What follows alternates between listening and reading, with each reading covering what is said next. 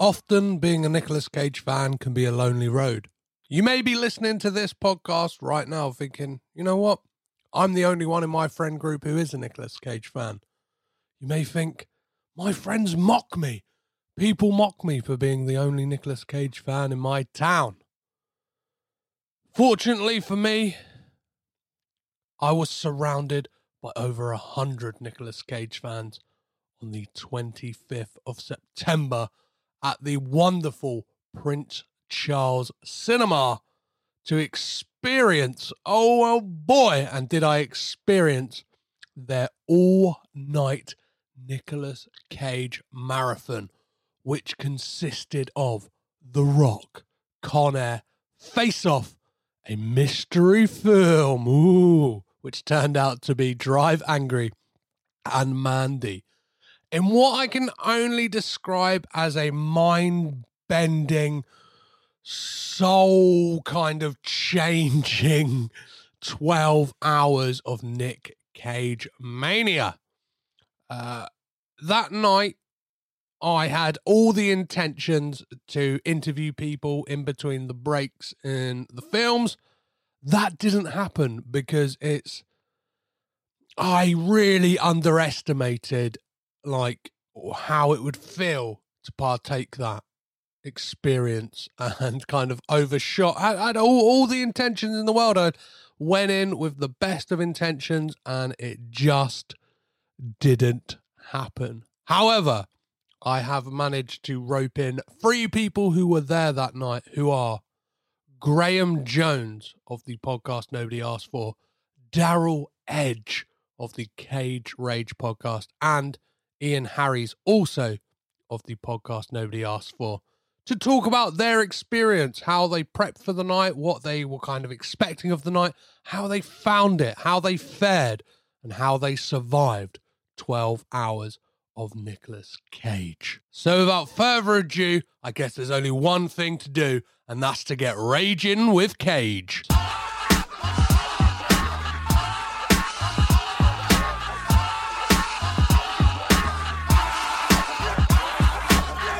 So, the first survivor of the Prince Charles Nicolas Cage all night marathon to join me is Graham Jones from the podcast Nobody Asked For. How are you, Graham? I'm good. I've just about recovered from Sunday, I think. So, yeah. So, how, um, well, before we get into how it was for you, because I'm, I'm not sure if you can hear or listeners can hear, like, my voice is, I don't know, I don't know if it's sexier or if, or if it's just like gravel and two ton of cigarettes, but I, I feel like shit. it's like that episode, the episode of Friends where where Phoebe has the the really bad cold. She thinks it makes her sound sexier to sing. Yeah. So afterwards, you might be trying to like lick tissues just to kind of get your podcast voice back. That, Se- sex, sexy Petros. That may, that may be the case. Yeah, if people, I don't know, people. Oh, I really like the that like Barry White period you had of like a a, a fortnight. Can you bring that back? and, uh, yeah, and because I've recorded some episodes out of sync as well, it's all of a sudden going to be like, oh, it's sexy. Oh, he's back to his he's back to his old voice. He's sexy again. So, um, but yeah, um, tell me about the podcast nobody asked for. What is it about? What do you, what, what made you guys do it? Uh, podcast nobody asked for is um, kind of I say exactly what it says in the tin. I suppose it's not. We we went into lockdown. Um, it, well, so uh, as of recording, it's a year old tomorrow. Amazing. Um, so we've we've got our birthday episode tomorrow coming out. Um, so we're doing it a year. It is essentially the idea was we have Ian and I have ridiculous conversations about films all the time. um, in the hypothetical, so you know, um, one of our most recent ones, well, what a few we've had is like if you wanted to recast um, a movie with the Muppets, what would be what movie would you choose, for Amazing. example?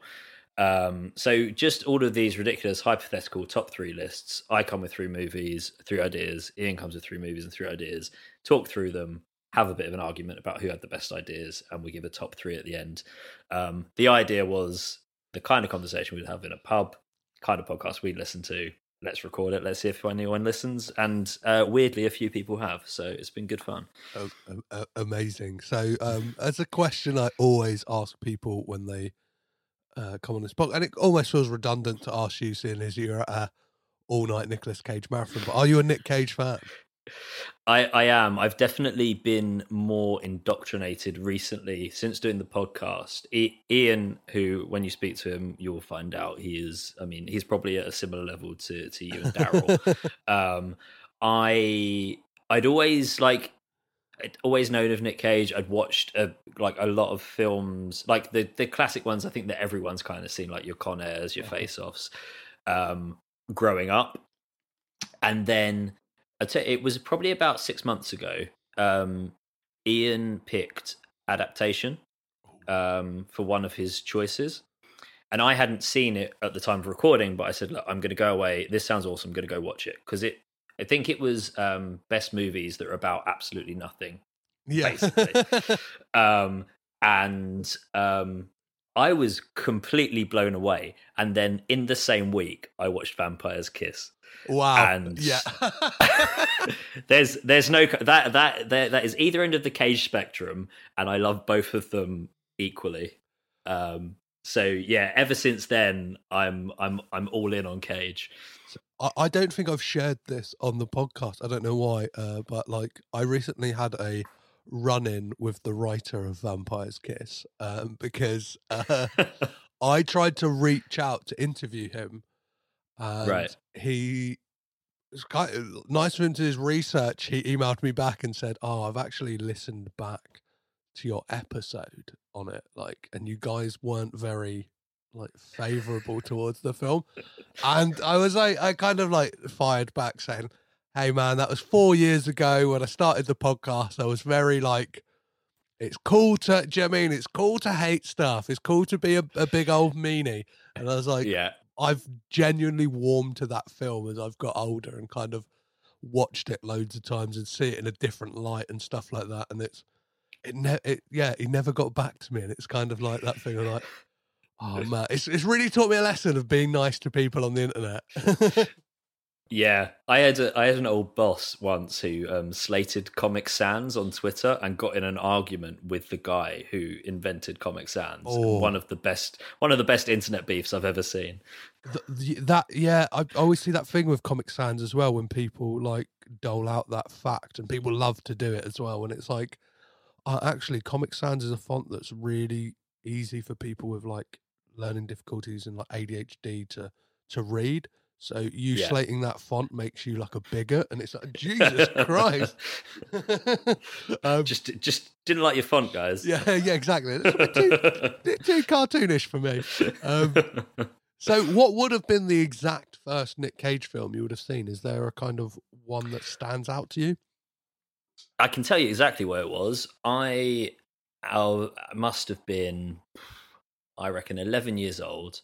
Um, I remember managing to convince my nan to rent me um, from the library, not even from a, a, a video shop at the time, from the library, a combination of American Psycho and Con Air Wow, uh, on VHS. what, what a double bill! um, yeah, American Psycho absolutely scarred me. Um, Would make Con a perfect Air. double bill with Vampire's Kiss as well. This is a drum I've been beating. hundred percent. Because Nick Nick Cage played Patrick Bateman before Patrick Bateman. yeah, he cra- he crawled for Patrick Bateman to walk, right? hundred percent. Um, so yeah, that scarred me for life. And then I remember, so like, I definitely watch Con Air through a different lens now. Like the you know the scene stepping off the bus is objectively hilarious. Yes. Um, as a kid, Con Air was like the coolest fucking thing I ever saw. I'm of the belief that it is a comedy because, like, you look at the people it's got in it, like people who are synonymous. Like, do you know what I mean? It's got it's got Dave Chappelle in it. It's like, and, Yeah. and, and I, I like to think it's a comedy as well because, like, Nicolas Cage can't be doing that accent seriously. it's yeah, He's it's surely got to um, be doing it for laughs, right? You'd like to think so, but then again, who knows with Nicolas Cage? who knows? Um, Amazing. And do you have a favorite Nick Cage film as well? Yeah, it's it's Vampire's Kiss, hands down. Is Vampire's Kiss Really? It changed my life. It changed my life watching that film. is, is that, did you guys discuss it on the podcast at all? Can people like dive into you really delving into that film or? Yeah, so we have we have our normal episodes, which are the top three things, and we also do this League of Good Bad Movies thing because we love a good bad movie. Yep. Uh, so every month we put two up each. Listeners vote on which one we should watch. Um, one month we did do Vampire's Kiss, which is when I watched it for the first time. So you can hear my unfiltered reactions to my first viewing of Vampire's Kiss uh, if you if you find that episode. Perfect. I'll send. I'll be sure to send people that way specifically in the show notes for this episode. Um, so let's talk about yeah the experience of going Yep. to the Prince Charles all nighter. Um, was this your first all nighter? Second, What? So a couple of years ago, um, I did the classic horror um, all nighter at the Prince Charles, um, which off the top of my head was Friday the Thirteenth, Texas Chainsaw Massacre, um, Suspiria, Rosemary's Baby, and something else that I'm forgetting. But it was it was a great night. Uh, so how did like what like what were your what was your prep for this one? Like, did you kind of like hold on to the mistakes you had made from the first one, perhaps, and like this is how I'm going to play it? Like, what what what were your kind of like game plan going in? Were you like, I'm gonna fall asleep at some point. I'm gonna pick a film. I'm gonna fall asleep through, or were you like, I'm gonna power through the whole night? So it, the plan was to power through. I definitely had through the first three films there were like micro naps. Like I didn't miss big parts, but there were micro. But I've seen those three films multiple, multiple Mhm. times, so it was okay. Um, I one thing I learned from the first time was uh, don't make yourself too comfortable. So I'd I'd gone with uh, an ex girlfriend to the um, the horror one, and she'd like bought like a fleece quilt thing, I and I mean, I thought you meant don't make yourself too comfortable, and you took an ex girlfriend. Like, do you know I mean? Like, "Oh, this is gonna make me feel really uncomfortable, so I'm gonna stay awake. So I'm gonna bring gonna bring uh yeah. I mean, I, I'm divorced, so I could have brought my ex-wife if I really wanted to be uncomfortable. that's that's the that's the plan for the next one, right? If you really want to stay awake, you just got to bring an ex. Like, just just just invite a. A harem of ex-girlfriends and ex-wives. It's like you'll, Yeah. you'll you'll stay awake. Anyone that's wronged you, bring them along. Exactly. So you, so You you won't be sleeping. I'm not sure if you'll be watching the film. You'll kind of be like looking over your shoulder all the time, but at least it'll at least it'll be an exciting experience. Yeah. So, um, but yeah, she because I know uh, like on the website they're like, oh, you know, you can bring, you know, wear comfortable clothes, bring yourself a blanket, all that kind of stuff. If you want to stay up and watch all of them, don't do any of that. Um, and you also have to tread the alcohol line very carefully. I don't know about you, but if I have like two beers, I'm gonna sleep. So it's either a decent amount of beers and I'll be all right, or it's basically none. So I I kind of made that mistake. uh, Well, no, I didn't make that mistake. I I I, I drank quite a bit, just because I like because it was like my first like time out of the house, as it were. Do you know what I mean? In a long time. like, yeah, yeah. kind of like it's going to the big city, baby. Like you know I? I did the same mistake. I say that I did the same mistake with Fright uh, Fright Fest like last month, and it was like I just kind of I'm I'm, I'm in London. I'm at an, an event. Like yeah. let's go to the pub, and then like yeah, watch Prisoners of the Ghostland. I was like. People ask my opinions afterwards. I was like, I think I'm going to need to watch it again. I, from what I've heard, that's basically even if you haven't been on a big session, you're Yeah. gonna probably need to watch it again. yeah, yeah, yeah. Um, so yeah. Um, so what were your kind of provisions that you brought with you for the night? Were you what, what were your snacks? What what were you what were you drinking? So we went, um, did a little Tesco trip beforehand. Um, it was mostly sugar and then um, sugar, but in drink form. Yep. Uh, that was that was kind of kind of all of it. I bought some like weird little bagel bite things, and the the Prince Charles website was like, you know what's really good?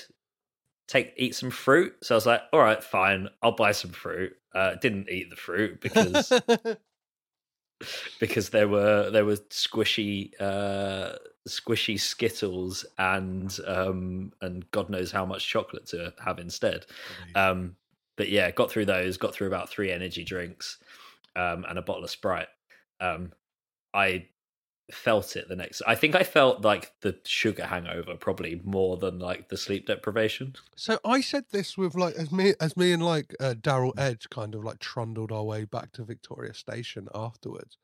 I said I just felt dirty. Like I, I, uh, fe- yeah. I felt like I'd like like not just like physically but like morally dirty. I felt like I felt like I'd just like I don't know left an orgy or kind of like like been, mandy will do that to you oh yeah, or or kind of had a night had a night on substances and just kind of like that. Like yeah, like I, th- I think the feeling I got before like watching Mandy when it's like the sun was cut like already up. I was like, this is the feeling of calling a drug dealer at like that time of the morning, going, "You- still you still delivering.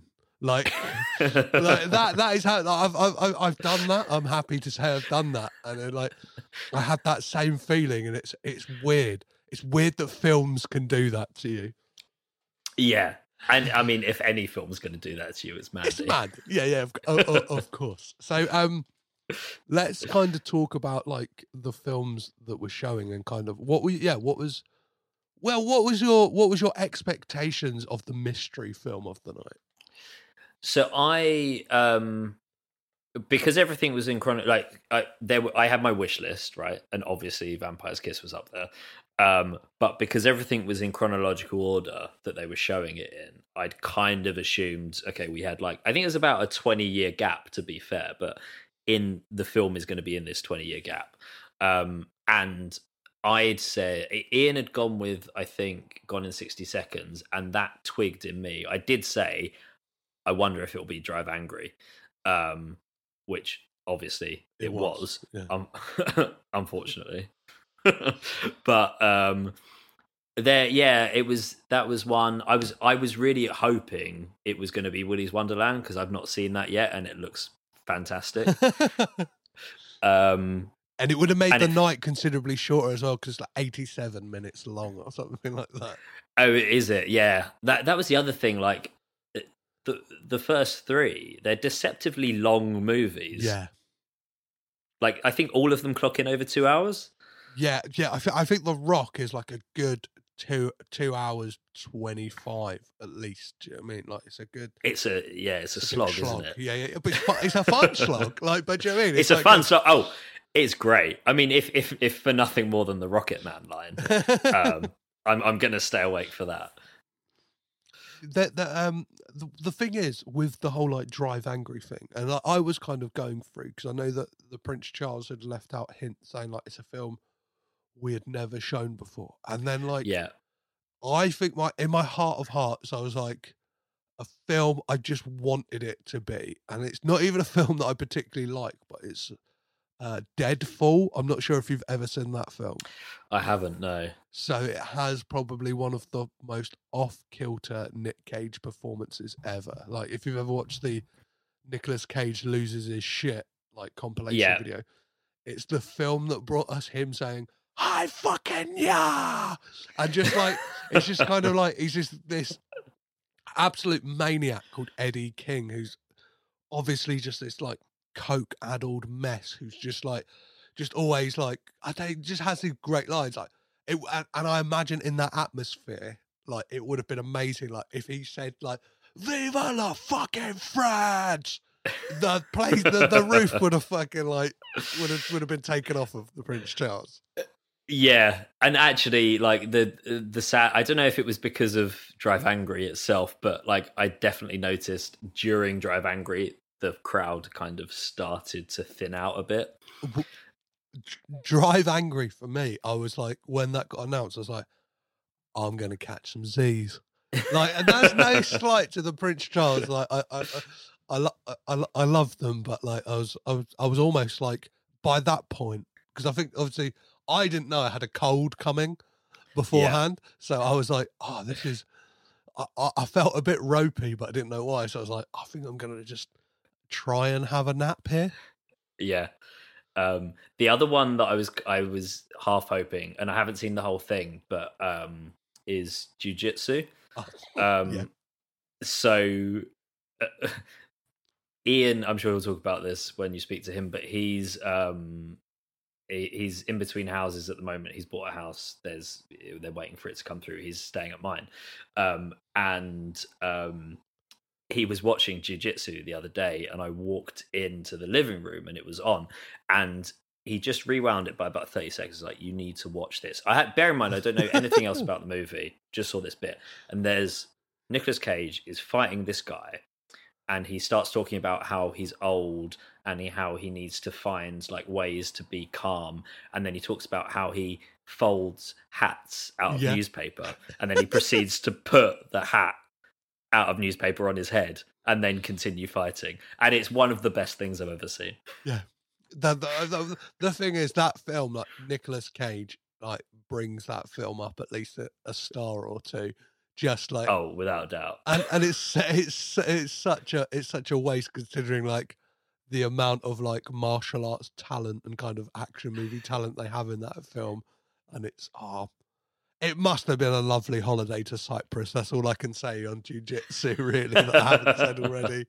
Um, so what yeah what were your what were your highlights of the night? What were the films that kind of like or kind of were there moments in films like crowd reactions that really stood out to you or yeah what were so the, yeah i think actually through the first three like I, as i say i've seen them all multiple times um i've never watched a i've never watched them on the big screen and Mhm. b i've never watched them with a crowd of people who obviously appreciate Nicolas cage. Yeah so that level of like cheering and laughter and all that kind of stuff it would it it did elevate them it's kind of like i don't know if you've ever gone and wa- if you've ever watched the room at the prince charles no but like that is that is an experience. Like that's not just watching the film; that's an experience, Yeah, yeah, and yeah. that's kind of what I liken it to because everyone's just so into it, and like you get those reactions.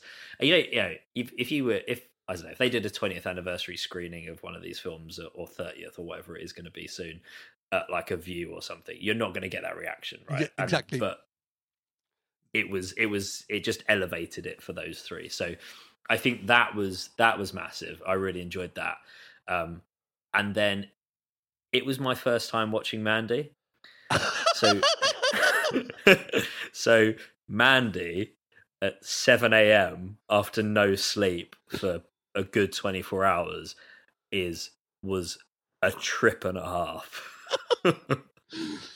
and, the thing is that the the first like 45 minutes of that film almost like goad you into like at that especially at that time of the morning it's like it's goading you into falling asleep because it's it's all oh. hazy and dreamlike Yeah. and quite slow and obviously i think people have this expectation of mandy to be some kind of like balls to the wall 90 minute like action revenge movie like gory Yeah. as fuck and it, it's not it's a bit more contemplative Yeah, and it was just, and you're right. Like the way it's filmed as well. You do. I mean, I I was saying. oh, Ian said the same thing. Like we were sat there, and there's um by this time in the morning, there's some like really dim lights on the side of Mhm. the walls at the Prince Charles, and as you're looking forward, you see these lights in the periphery, and it, I was convinced on multiple occasions during Mandy that there was like people standing at the sides of the rows, just like I don't know if they were waiting to get in or whatever. And you keep turning around, like genuinely, like I, I don't know, don't know if I was hallucinating, maybe, but um, it definitely felt like it. What was your what was your what was your first impression of mandy and what i i love the fact that that was your first time watching it Graham. i love it I mean, it was. um I'd, I'd gone into it as well, knowing very little about it, other than it was. I'd, I'd seen pictures of like, like the classic, like Nicolas Cage at the in the car at the end, Yeah, like yeah. obviously, and because you could not buy the like two thousand dollar mask of it now as well. yeah um, but um, yeah, I didn't know what to expect, and then we got. Um, I mean, we got like a, a conch shell that summoned um, a gimp biker who had like what could only be described as like tools strapped to his head. Yeah, Is I, kind of how I saw it. I I I love that one of those actors who plays like the uh the Black Skulls has on his IMDb just the name fuck pig. Like that, like that. Imagine that on your resume. Oh, what, what, what did you do in 2018?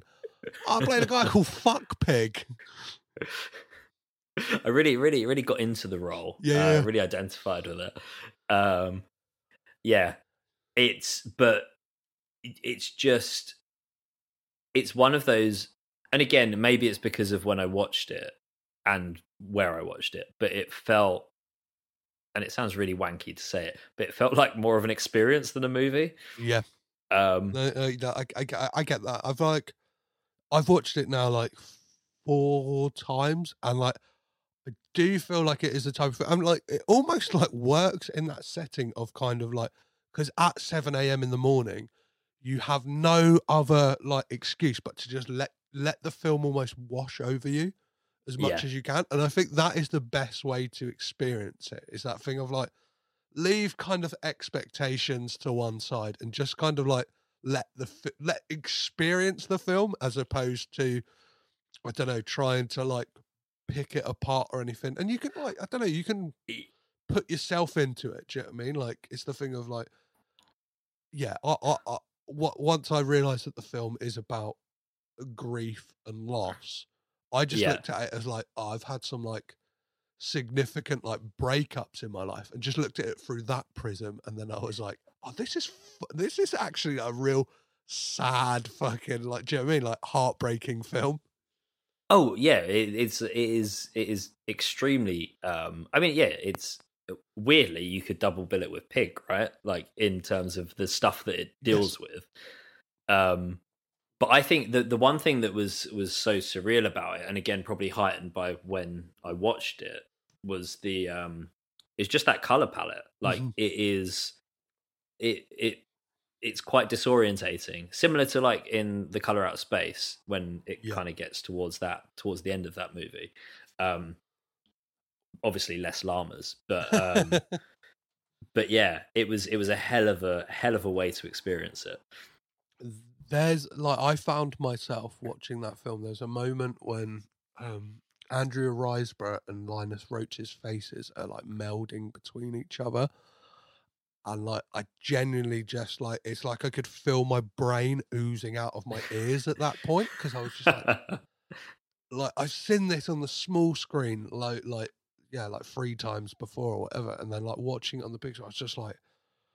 I just don't know what is going on. Like, I just kind of like, I just, like, I, throughout that film, I was like clutching my chest. I was just like, and I, I still felt surprised by it as well because, like, I don't know, like, I guess the disorientation of being up for so long, I was like, oh, this scene's coming next, and it's like I'd forgotten a scene. I was like, like, do you know what I mean? and then like yeah yeah I'm I'm watching like um, what I found interesting was that is the like I don't know if it's like the kind of the crowd had thinned out and people had kind of waned a bit, but like it it it had kind of lost all like crowd participation by that point, right? Yeah, yeah, absolutely. Well, and I think because even in Drive Angry, you have bits of it because it's so like over the top and ridiculous. Um, but yeah, you're right. I, but I don't think you can like. I don't know that you could have crowd participate like Mandy, like you say, when you take it as the film that it actually is. Yeah. You don't, you know, there's there's no like, you know, it, it's not you. You couldn't say like Con Air's an action film, but actually it's probably a comedy. Mandy isn't. Ma- Mandy is Mandy. It's not like it's not Nicolas Cage be leaning into like being Nicolas Cage. I, th- I think it's that thing that the there's that one scene that can get clipped out and kind of shown around as like a part of this like doesn't Nick Cage always freak out in movies that scene in the bathroom in the bathroom. Yeah, yeah, but then in context of that film that makes 100% sense because it's like if you had just experienced what he had experienced like of course you're going to react like that do you know what i mean like if anything that's underreacting to seeing the love of your life burnt alive yeah. I mean, yeah, I think absolutely. Um, I, I don't know that I'd go and um, you know smelt a battle axe. Um, but maybe if I had access to it, I would. But um, but yeah, like that scene in the bathroom, like of course you have a freak out. Yeah, yeah. It's uh, oh, I'm still I'm still trying to get over the fact that that was your your. Fa- I I, I kind of want to ask you if it was Ian's. I don't think it is, but I'll, I'll wait. To, I'll wait. I'll wait to speak to him before before Yeah. finding that out. Oh, that's that's beautiful. What a what a kind of what a what a way to see that film. I'm kind of I'm kind of jealous. Um, yeah, I, I, I'm, I'm glad I did it. It was, as I say, it was definitely an experience. um, but as, as as we start to wrap this up, is, was there any like um, I don't know, were there any were there any grievances with it? Not not not not, not the cinema itself. Were there, were there any like patrons that did you nutting? Were there people who I don't know might Who, took, who could you be talking took about? crowd participation too far? um, there, it, to be fair, in my immediate vicinity, everyone was um, was very well behaved. Um, even to the point that, and I, I, the one thing that annoys me in cinemas more than people talking is um, people getting their phones out Uh-huh. because they're invariably really, really bright, and your eye just goes directly there. Um, so none of that. What I did here, I think they were very close to where you and Darryl were sat. Oh. Was that woman? yeah, me, I'm, I'm sure. I'm sure. Darryl will be next up on the podcast, and you will be able to probably hear. Yeah, I, I, I'm not sure how long that that, that segment is going to go because I'm sure Darryl has a lot to say about that specific woman. Yeah, it was just I, I think we were probably far enough away that it wasn't as annoying, but I I I heard a lot of like her saying stuff and her being shushed by people throughout the movie. When you say people, a lot of it was me. Like, I, I- I think it's because it's like four o'clock, like three o'clock in the morning. I'm just like, shh. There is, there is, there, there is crowd participation, and then there is just incessant questions about things that the film will explain. Like, it's like, I, gosh, yeah, Oh, do you know what? I that is my biggest bugbear of any whenever I'm watching a film with someone and someone asks me what's going on or what what's what, who is he? What's that? I'm like, I have seen as much of this as you have. oh, yeah, yeah. That, Let's see what yeah. plays out. that is the yeah. If it's like it- you're the first time watching it with someone, like, yeah. it's, oh, I didn't direct this. I didn't write it. Let's see what happens. Or, or or if you're in the third act and someone goes, "So who's he then?" and it's like, "Well, Yeah. this is lost. Like, do you know, what is the point? Like, there's no point anymore. Like, you should have walked out at this point." Um, Uh, yeah, absolutely. But yeah, no. Other than that, it was it was all pretty well managed. Um, I I can't say enough good things about the Prince Charles Cinema. We mention them on the regular on the podcast. It's one of my favorite places in in the world. I think, but definitely my favorite place to watch a movie. Yeah, I, I love it, and I'm always honoured in a way that I'm kind of like the the podcast is somewhat linked to those guys because of being on the kind of same um, podcast network as the Prince Charles Yeah. Cinema podcast. I, I I I I often pinch myself to think like, oh yeah, I'm like kind of like. I've gotten in there. Do you know what I mean? Like, I just Yeah, need, yeah. I just need to make the podcast bigger before I could do like a a caged in presents uh screening there and that, that will kind of be like a, a, a bucket list item ticked off for sure um so we we have con- consistently said our dream would be to put on a screening of Midsommar oh Prince Charles. yeah That's that's what we'd love to do. So um, if you're listening, guys, hit us up. i've i've got- i've got like a short list of like not maybe cage films but obviously like coppola family films like there's a, a francis ford coppola film called one from the heart and i would just Right. i would just love to show that because it's weird and like nobody Yeah. no, nobody talks about it but that's probably why it's not being shown at the prince charles um So before I let you go, Graham, is there any advice you would give to anyone if they are ta- partaking in a, a Nicolas Cage marathon or any kind of all-night film marathon in the future? Um, just do it. Like it's out. uh, Everyone you, everyone I've said it to is like, "You're nuts. Why are you doing this? Go sleep like a normal person." Um, it's a lot of fun. Like, especially something. Yeah, obviously, you're only going to do it for something that you really enjoy. So if you're really into Nick Cage films, go do it. It's it's it's one of those things that um you will feel shit the next day and you'll probably feel or you'll contract a terrible cold and feel shit for weeks um Yeah. but um but it's just it's just a blast. Like you know life's too short not to. We can finally get back into cinemas after a year and a half of not. If you can go see an all night marathon of your favorite films just do it. And if you know Mandy's going to be on at 7 a.m. and you've not watched it before, make sure you don't watch it ahead of time because it's an experience. Perfect. Well, Graham, uh, it's been an absolute pleasure having you on the podcast and being a fellow survivor with you as well. I feel like we're kind of our souls are bonded together for life now. Forever.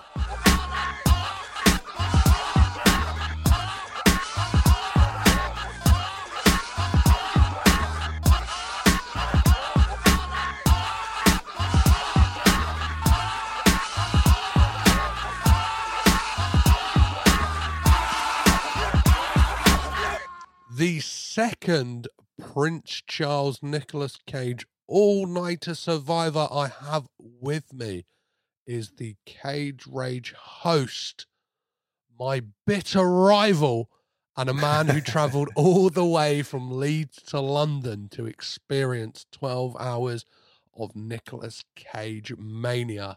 Darryl Edge. How are you doing today, Darryl? Hello, Petros. Thank you for inviting me on. Um, I think possibly like you, I'm a little bit husky, as you can probably tell in the voice. Um, so you know, there's there's a saying in the cage community: you don't come out the same the other side, and that's physically, mentally, emotionally true as well. So, paying paying for the sins of art right now. Yeah, so so so me, me, and you kind of sat together throughout this whole experience, and um, the way the, the way I can explain our walk to the station after after this kind of experiential night was like I don't like two kind. It, it was like the beginning of. 28 days later, just a couple of two zombified men just kind of like wandering the streets of a derelict London, just trying to look for sustenance and normality. And I, Oh yeah. I mentioned to to Graham Jones about um something I said to you. I said I just felt dirty, like physically. I was like just dirty in my soul. Um, how did you? How did you like? We'll we'll we'll start at the end and then we'll work our way to the beginning. How did you feel after the experience of watching twelve hours of Nicolas Cage on the big screen? I mean, you you can't be the same after that. I don't like. I don't care for what reason you went into it, what intention you had, whether this was technically a business expense for us, or if you were um, just going as like a, a light-hearted laugh or something. This changes you as a person On a I think- molecular level. it, like I think that's exactly what I said to you when I came out. I said to you, uh, Graham and Ian, the podcast nobody asked for that. I felt like every part of my DNA was pulling itself apart. Like I felt like I was on the cusp of crumbling into a fucking pale ginger heap on the floor of London, and that was going to be the end for me. Um, in some ways, that's the way I would have wanted to go out. Um, I don't. It's like almost like a a, a Jean Claude Van Damme second win before he roundhouse kicks someone out the window. If it, by the end of Mandy, I think there was kind of like a small surge of energy. Like I felt like, oh my God, I've done it, and now it's light, and like my body was kind of like, well, it's it's morning, so we're supposed to be awake now. So I felt kind of okay on the walk back because I was walking back to Victoria. Um, but I think the awful thing was just knowing that there was another megabus coach waiting for me. So like it, it didn't. It's like for me, you know, most of us you just peeled off. You get a tube, you get a train, you're home in like half an hour, forty minutes. For me, there was the the dread of motorways still to come. Um, it was genuinely an endurance marathon for me in many respects.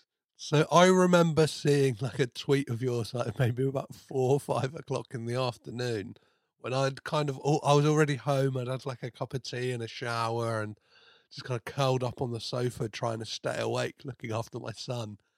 And you tweeted something like, I finally got home, and it then it dawned on me. I was like, oh yeah, fuck, I left Darryl like I don't know, nine forty this morning. It's like he's had like a five hour journey home.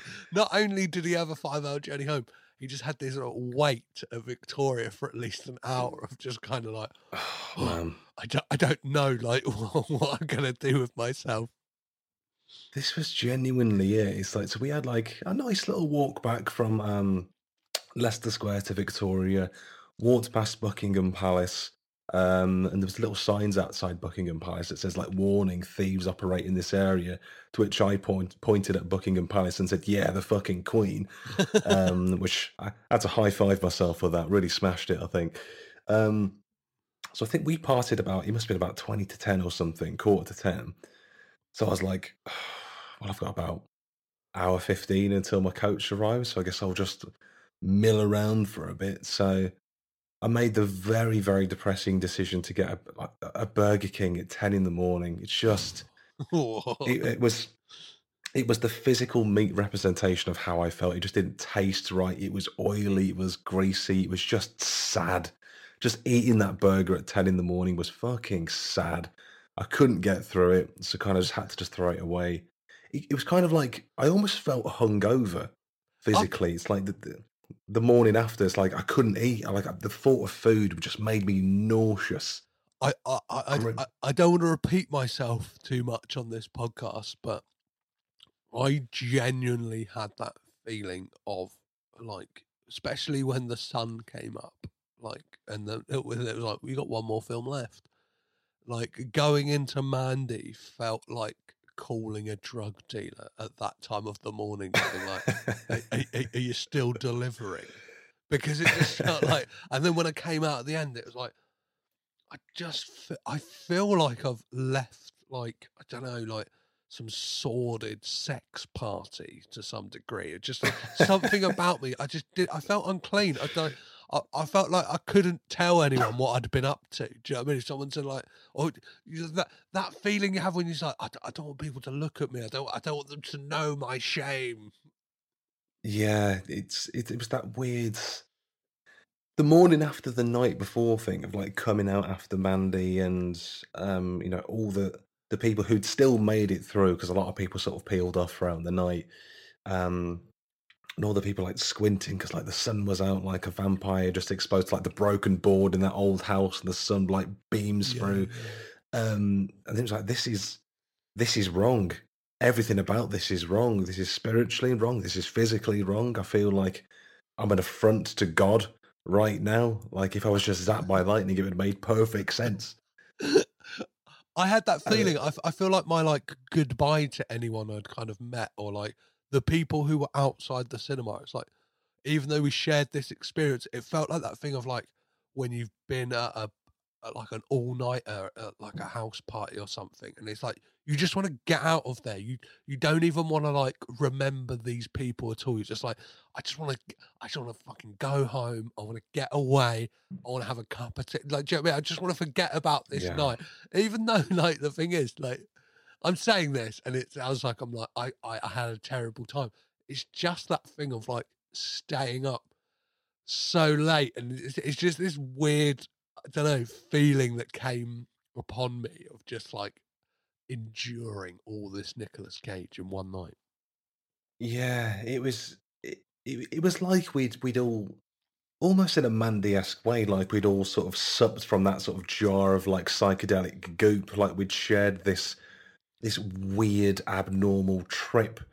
Um, it's like if you, I don't know, it's kind of like almost cultish in a way, which I guess a cage fandom is. Yeah. we, we did a podcast, of course, but we're mentally ill, of course we are. But it's like it's it's, it's like if you weren't there.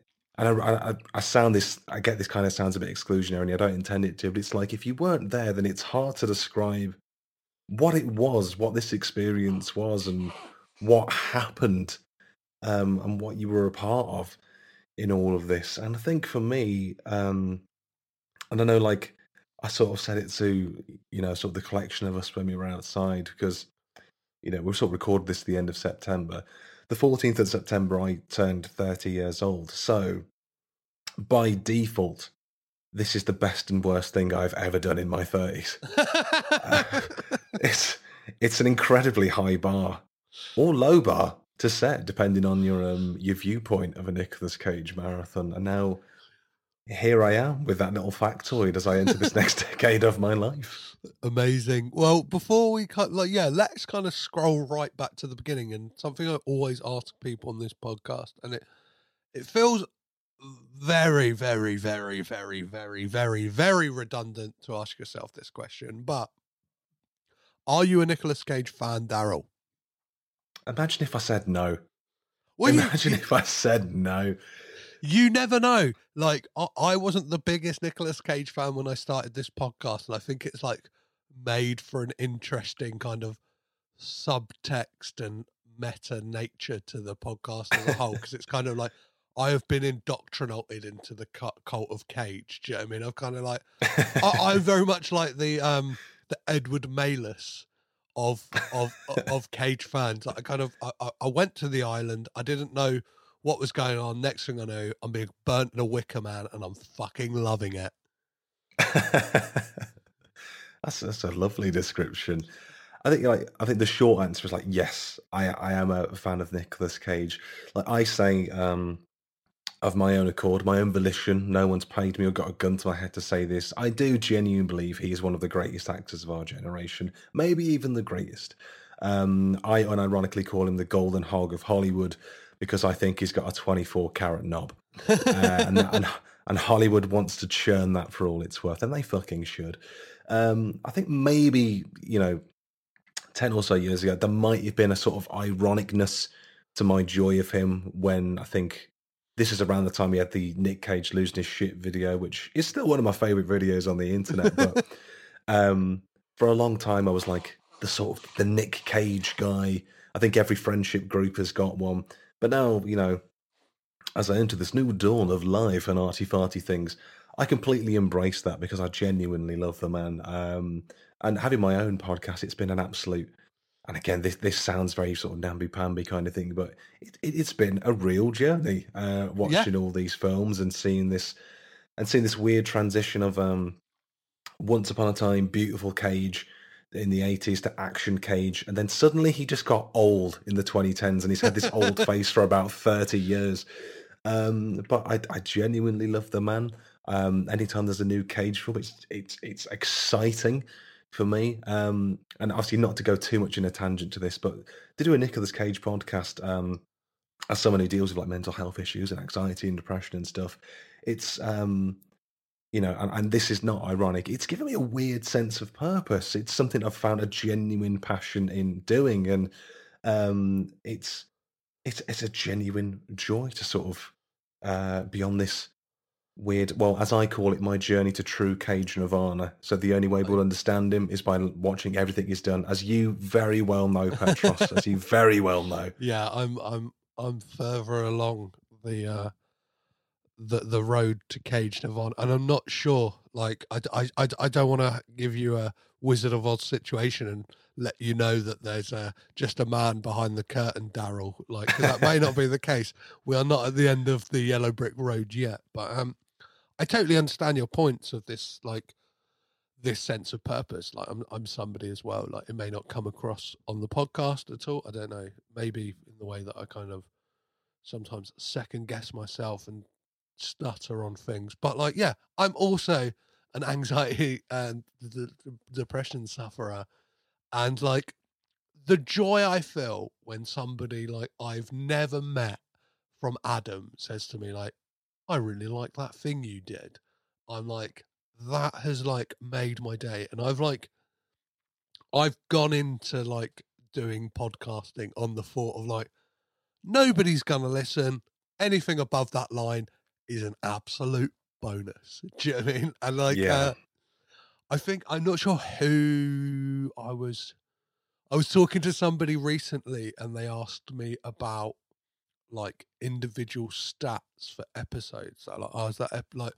Do you check that? And I was like, I just don't look at that stuff. And they were like, and they instantly got it, and they went, oh, because like you're mentally, you're, you're, or at least you're trying to be mentally well. Do you know what I mean? Because like I, I've fallen down that rabbit hole of like every week going, well, this episode didn't do as well as the last one. I must Yeah. hate myself, and it's like that's not conducive to anyone's mental health. I, I'm a hundred percent in the same boat. I think because when I started the podcast, this was um, April 2020, which is kind of like uh, COVID lockdown one. If you remember lockdown one, we've had about 58 lockdowns since then. Um, but I'd I'd been let go from my job at the time. I was like, oh, I just decided to do a cage podcast. I had a I had a microphone. Um, I thought it just sounded like a good idea. Stuck with me for a few days because I'm usually a flight of fancy kind of guy. If the idea wanes, then I'm kind of like, oh, they probably didn't want to do it that much. This one didn't go away. Um, and much like yourself, I made a very conscious decision at the start, and I was like, um, I'm just doing this for me. Like, I'm not going to look at the stats. I'm not going to let myself get bogged down by analytics and numbers and all of this.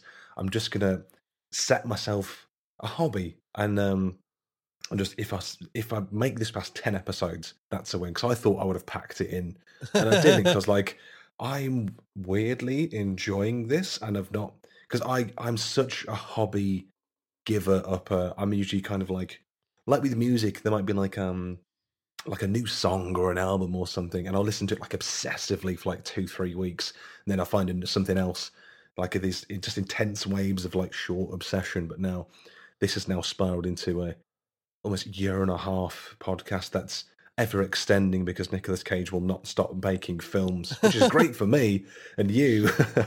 um, I think I looked at, I did look at the stats once. I think it was on my birthday. I was like, you know what? I'm just, I'm just gonna have a look. Mm. I'm just gonna have a little peek. And then it was like about two and a half thousand downloads since the start. And I was like, I don't know massively what that means, but it means that someone's listening to this. And I was Yeah, like, that's it's it's like, well, I'm not unhappy that I looked at it. It's kind of weirdly reassuring that there's been some uh reward for yeah, this. I, I, I, I guess. yeah, li- like I, I think once in a while is is conducive to just being like, I don't know, like yeah, like healthy, like all the time is unhealthy, and like listening to you speak as well has very much made me realize that we are pretty much like the bizarro versions of each other in the way that like uh I very much am the type of person to kind of throw myself into something for like two weeks and then go like, I'm not going to do that anymore, or like just kind of like flitter on onto the next thing. So it's it's Yeah. it's it's good to hear that Nicolas Cage has not only brought us to some kind of level of normalcy, but also brought us together. Darryl, it's a it's a it's, it's a lovely thing. Um, so obviously, yeah, you're a Nicolas Cage fan. It's it's a given. Um, I would normally ask you you what your favorite Nicolas Cage film is, but like I want to know what is the worst Nicolas Cage film you have seen, Darryl. Oh boy. Um I suppose taking into account, I think at the time of recording, I'm probably up to in terms of f- films, I've seen about 70 cage films. I'm just finishing up 2014 on my own podcast at time of recording. Um this this is going to sound like an obvious choice. Left Behind was pretty bad. Yeah, Left Yeah. Behind was pretty garbage. It's kind of like I think that was one of the few films, and that was an episode I recorded like in October or December of last year or something. So I've been sitting on it for a long time, and listening to it back when I was recording it. I think it's it's it's it's one of those things where it, you know it, it's so bad it's it has to make for a good episode because there's so many things to pick apart. But I it just brought back the memory of um just watching it on a day off from work on just a random afternoon, like at one, three in the afternoon or something. And I remember distinctly one being baffled by the fact, I don't know if it is now, but at the time I was like, this is actually on Netflix. This is a film that is on Netflix. I didn't have to work or torrent this to find it. This is a film I can just get. What the fuck? Um, and it's one of the few films that I've, I think, paused about four or five times as it was playing to just put my head in my hands and actually at my TV shout, fuck right off. Um, it's bad, a- bad, right? It's not like it like there. There's like a level of like fun bad, but it's just like, and it feels like Cage is like almost like scared to offend the Christians. Do you know what I mean? It's like so he just like he is a cardboard cutout of himself. He like there is no cage isms in it whatsoever. Like I'm I I think you're the same as me in, in like a proponent of believing that even the bad films, Cage will deliver something interesting, and that, I think that's the one where it's like, Yeah. even he just feels like he is like on the other end of a phone going, Here's my lines. I'm Raymond Still. I'm a pilot heading to London to see U2. It's like, oh, fuck off. Yeah, yeah. I've I've never been privy to a film before that hinged on U2 as a plot point as much as Left Behind did. It's almost a blessing for Cage in that that the that the film has about twenty different characters it wants you to feel emotionally invested in, all of which are vacuous pieces of shit Yeah. Uh, and just all equally very very bad. Um, but I think his acting style is it's very similar to what you said. You know, like if you're trying to have a chat with someone, but they're kind of just glued on their phone, you're like, "Oh, this thing happened today," and they're just like, "Oh yeah, yeah. yeah." That's that's his uh, acting style. The guest I had on for it, Alex Keeley, uh, comedian Alex Keeley, says he's he was the equivalent of tap water in that film, which I think is you know very very on point. In a, in a hard Um, water area as well. Not even good tap water. tap water in a hard water area, and I've had my share of hard water. Um, but it's you know I'm, I'm sure there'll be some some stinkers to come as well. But I think, like you said, even with some of the other just bona fide stinkers, like uh, USS Men of Indianapolis, um, Men of Courage, I think it was yeah. weirdly long title. Even that one where he's kind of like it's just a very bland cardboard performance from him. It's almost I think the film is kind of redeemable because it's unintentionally hilarious when the crew gets attacked by sharks. Um but he's just kind of there just being just like sad on a boat. Um Yeah. and then you watch an interview with him saying, I've always wanted to act in a film at sea. Like, really? This this was it? This was the film? it, it's a it's a very weird film that one because it is a story that is told in Jaws. So obviously it's based on a real story, and it, I think it's Quint who tells the story of being out at sea, being attacked by sharks, and kind of surviving. And uh, but like the film, like is like oh, there's such a fun idea in that of like being able to like I don't know, do this film about like people being stranded out at sea. But USS Indianapolis Men of Courage decides to go, you know what? Do you know what we thought was a good film? Pearl Harbor. And then it's like, do you know what else we thought was a good film? A Few Good Men. So it's like, we'll just kind of bunch up the interesting part of the story into the middle. And then we'll put Pearl Harbor at the beginning and a few good men at the end. And it's it's a really disjointed mess of a film. Yeah, I think my favorite part, I think it's when it got to the credits and it was just them announcing that they they screened this film for like the survivors of the USS Indianapolis. And I couldn't help but think like if you were one of those like surviving crew members, you'd think this is my legacy. Yeah. This is it. And this this random 2017-18 Nick Cage film, are you fucking I watched my friends die mauled by sharks and thi- and this is it. Um Oh, I, I couldn't find. It's like I couldn't find it anywhere. and I fucking rented that on Amazon as well. That film has my money. I um Um, I've got a uh, I think it's a sickness that I I have this urge to own every Nicolas Cage film on physical media. So I, I own that on DVD. oh man, oh man, more power to you. Doing the Lord's work, so no one else has to own it. That's so one. That's one person you've saved. So good on you. so um yeah, another question I would always ask is um what was the first Nicolas Cage film you ever saw, Darryl? To my knowledge, I believe it was Gone in sixty seconds.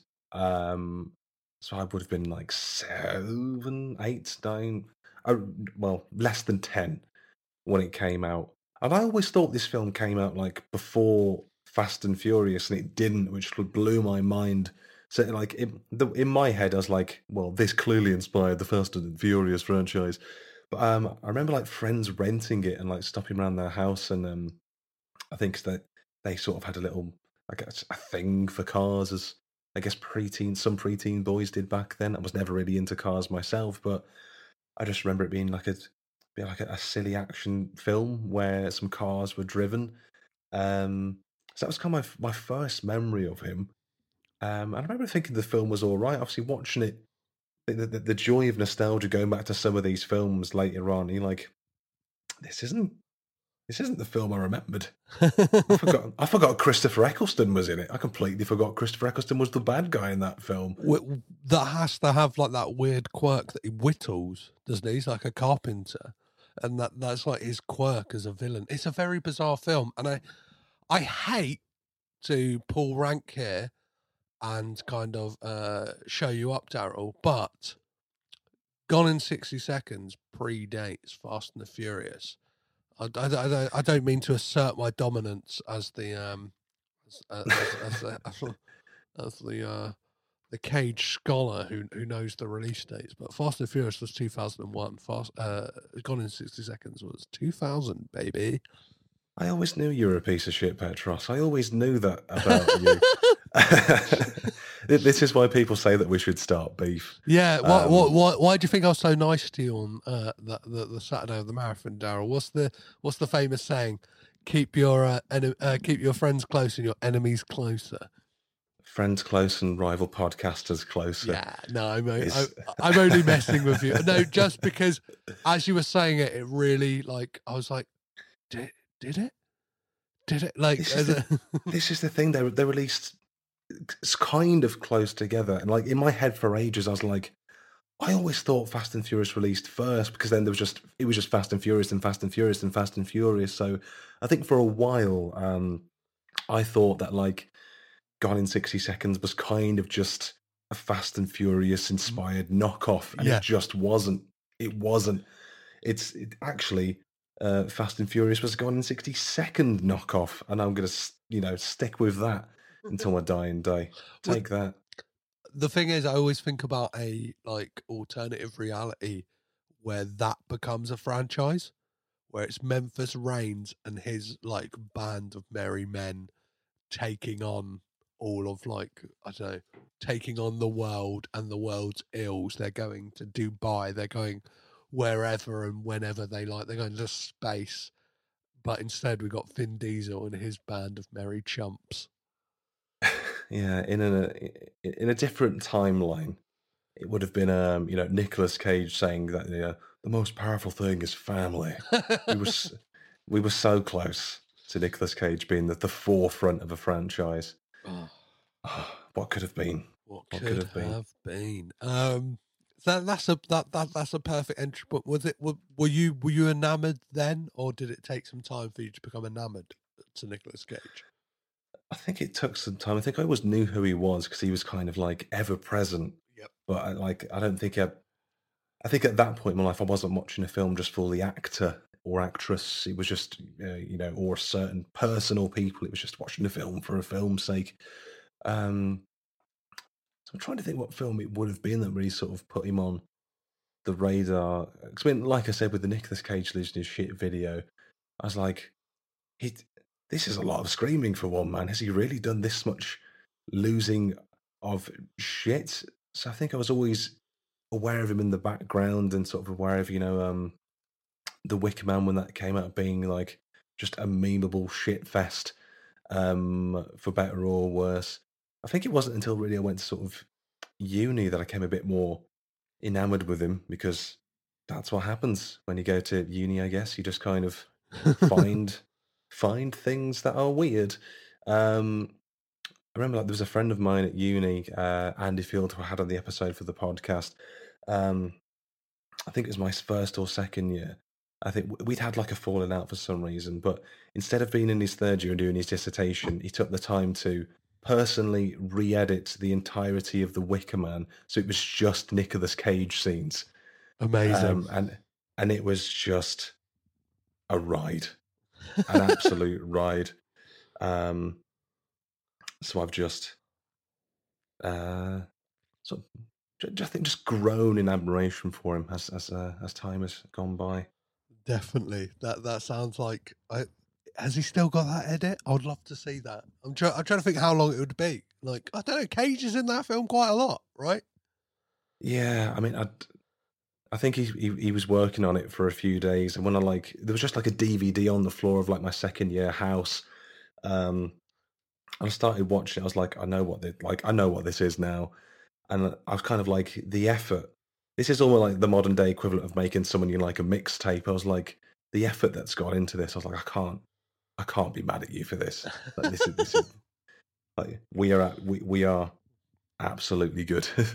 um, you know, this is a lifetime pass as far as I'm concerned. I don't know if he has the edit anymore. I think it's one of his old computers. I wouldn't expect him. No, to have the no, you wouldn't expect that. That that that's the type of thing that needs to be needs to be like burnt on a hard drive and just kind of thrown away. Like it's like the mistakes you made in your past. Um, so obviously we're Yeah. here to talk about the Prince Charles All Night Nicolas Cage marathon, and um, one of the things I wanted to know was how did you prep yourself? Was this your first all night marathon? Uh, it was. It was. Um, I don't know if there was any prep, to be honest. Um, it was kind of a very last minute thing for me to go because I was kind of eyeing it up and kind of considering it. Um, and it was basically the Friday, the day before that I got my ticket and booked my coach down because I was like, my, my girlfriend was ill. So I was like, well, you know, what if it's COVID? You know, we're to have to sort of call it off. Um, and then I think it was the helpful tweet from the Prince Charles Twitter account saying, you know, you should get fruits and waters and stuff. So um, just bundled a few things when I was in London on the day. I think looking back, I wish I'd brought like some, uh, it's like jog bottoms or shorts or something to get a bit more comfortable with. But um, this was like a very much a. Uh, I think it's like the first time you do like a like a festival or something. You're not going to get it right on the first festival. Yeah. You're going to overcompensate. You're going to take too much stuff. You're going to get it wrong. So I was like, you know what? I'm just going to throw myself into this.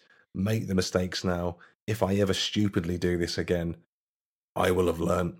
Um, I, I- think I was hoping to be a bit more prepared for some naps, but that did not happen either.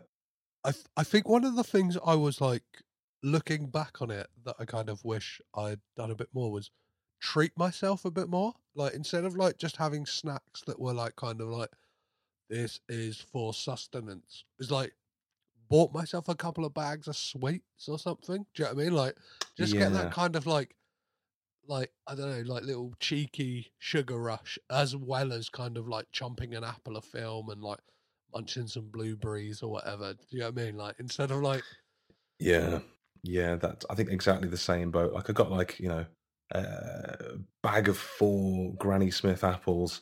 They just the acidity of that just did me no favors whatsoever. Um, I regret having that popcorn at the start of the night. That just turned to mush in my stomach. That was a mistake. I think after it might have been after Face Off or maybe even Con Air, I got myself a bag of minstrels from upstairs. Uh, hashtag not an ad. Other sweets and confectionaries are available. um, and that was like a nice little pick me up. I think that sort of got me alert again. Um, I, I think I would take a bit more of a range of stuff though next time. Some fruits, like a little treat here and there as well. Little rewards, like a good for being a good boy. so obviously as your first um all nighter, what were your expectations? Like how did you kind of like feel it was gonna go? Did you feel did you plan any naps in? Were you kind of like wary that a, a nap could come upon you at any moment, or were you just like, I'm gonna see how the night goes? There was a lot of that, and I was very conscious that like by the time the event actually started, you know, I'd been up I've been up for like 14 hours by the time the event actually started. Um so I, think there was almost a pressure to stay awake for the first three films, which were The Rock, Con Air, and Face Off. I was like, these are arguably, you know, as you call them, the testosterone trilogy. These are three of the biggest Cage films. And in my head, I was like, this is kind of disrespectful to sleep through these um, cornerstones of sort of the Cage Empire. So I was kind of thinking, like, um, you know, we'll, we'll see what the mystery film is. Maybe I can like get book in a nap through there, which turned out to be Drive Angry, um, which was like, uh, okay, you know, I'm, I'm not, I'm not ecstatic about it. I'm not miserable about it. Maybe I can get a nap in here. But as I quickly discovered, sort of the space between seats as well, like the row in front and where like the arms, the armrests were. That, in addition to the fact that I'm a six foot four man, I'm a long boy. It is very, very hard to get comfortable with that limited space. Um, so, like, try as I might, I tried to like force myself into positions, try and get myself as comfy as possible. I could not nap for love nor money. You couldn't have paid me enough to nap. I was for some part of it, I was almost napping. Well, considering just taking a nap on like the aisle by the seats. I was like, "Fuck this, I'm out." But I was like, "I can't, I can't do that. I'll just be asked to go back to my seat by the staff or something." I was like, "I'm not going to inconvenience someone who's like pulled the cage night shift for this." And then I was like, "Okay, well maybe I can get some nap time back on the the megabus back." And turns out I cannot nap on coaches either. um, so by the time I got back, it was like, said it was about four o'clock in the afternoon. I'd been awake for about 36, 37 hours at that point. I think I had a little nap from like, maybe like, th- maybe three or four, whenever it was I got back home. I'd say like four till eight or something, or five till eight, and like about three hours. Then had some food, which I just, um, just couldn't get through. Then ended up napping for another like 15, 16 hours oh. and then and then felt suspiciously okay the following morning. Tuesday I felt fine. Then Wednesday, which was yesterday at the point of recording, it was just like I felt like a pre-illness. And then today I've woke up with this husky voice and feeling like each passing hour I'm just going to d- degrade into something demonstrably worse than before. So, so I think it's part of it's like you just you've got that adrenaline kind of keeping you alive. And it's like my my, uh, my partner had like whatever they call it, like the mega flu, mega cold that's going around. That's not quite COVID. Yeah, yeah, yeah. Um, so the way our relationship works is that she gets ill, and then I get the ill, but worse. So there's a part of it there as well. So I think either way, even if I hadn't have come to the marathon, this was this was always going to happen. This was inevitable. This was the, the Basically. the, the, the Thanos of, of your existence. this this this is perfectly balanced as all things should be. Now she's healthy and I'm sick. Um, it was it was strange as well because it's like this was the first time for me going to like the prestigious Prince Charles Cinema as well. This is my first experience going there, and you know they've got um there was the lady who introduced the evening, and you get that still saying like it's like a, the rock at half nine, and then it was like uh, face off at twenty past twelve, and I was looking at that thinking like I don't remember the rock being this long or however long it was um, well, no between films. obviously there was the the like Con Air in between. Yeah, the Rock is long. Like, Of course, yeah. The, well, And, like, so you talked about the mystery film being uh, Drive Angry. What were your kind of predictions, or like, let's talk about like what you thought it could be and what you really, in your heart of hearts, wanted that film to be. So I'll be honest, like I didn't even consider Drive Angry Thor. Um, so, so I guess, like I guess they have to keep something that's maybe tonally similar in a way, because you've got like action, action, action, supernatural action, supernatural. Um, so I was thinking, oh, maybe they might do like a Ghost Rider or something like that. But in my heart of hearts, I think as I said to you during one of the breaks, I was like, I was kind of willing for the Wicker Man. I was like, fucking like, come on. Like Prince Charles, if you've got the stones, if you've got the intestinal fortitude, uh, then you will give us the Wicker Man. Um, and then like when it came on, I remember like just excuse me, some like the opening credits was like um Miramax and then Saturn Films. And then someone just shouted, and it might have been Ian or Graham actually. Um, you'd have to ask them, but then someone just shouted like, "This doesn't tell us anything." Um, and then, um, oh god, I'm dying.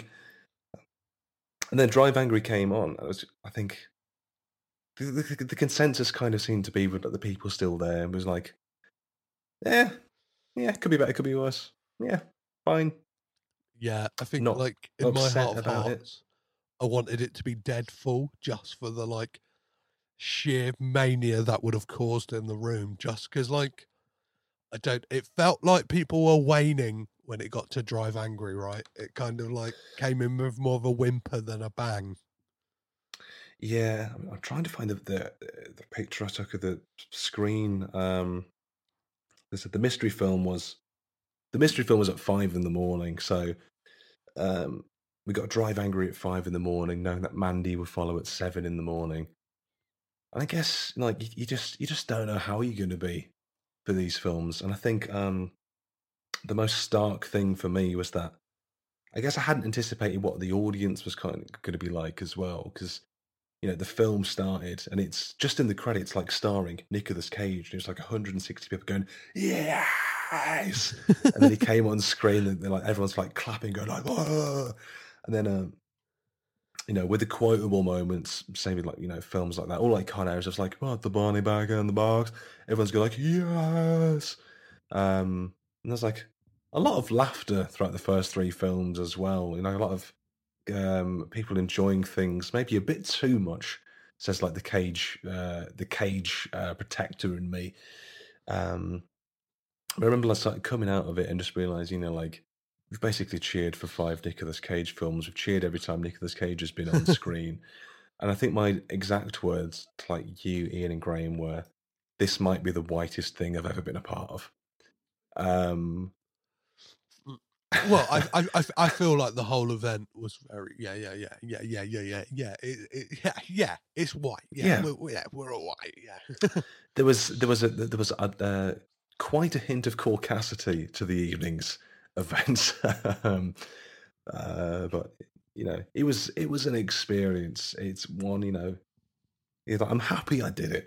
so I, I felt like there was the pressure of the podcast to go and do it as well to show face almost. exactly exactly but like what what like I, I i'm i'm i'm glad i'm so glad i did it like just for the experiential nature of the whole thing and um so what what were your feelings going into mandy at seven o'clock in the morning because obviously it's a film you've seen before right so like Yeah, knowing that that's what you're going into at seven o'clock in the morning, what were you kind of like feeling beforehand? Like, like, well, I I know, I know, me and you took a shit break before Mandy, right? It's kind of like the bowels had broken, and it was like we, we just gotta go, right?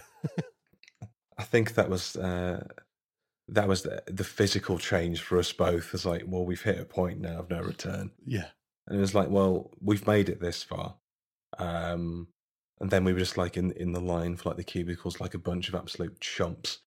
Um, just, you know, we couldn't, you know, acknowledge it. We just, you can't make eye contact with anyone.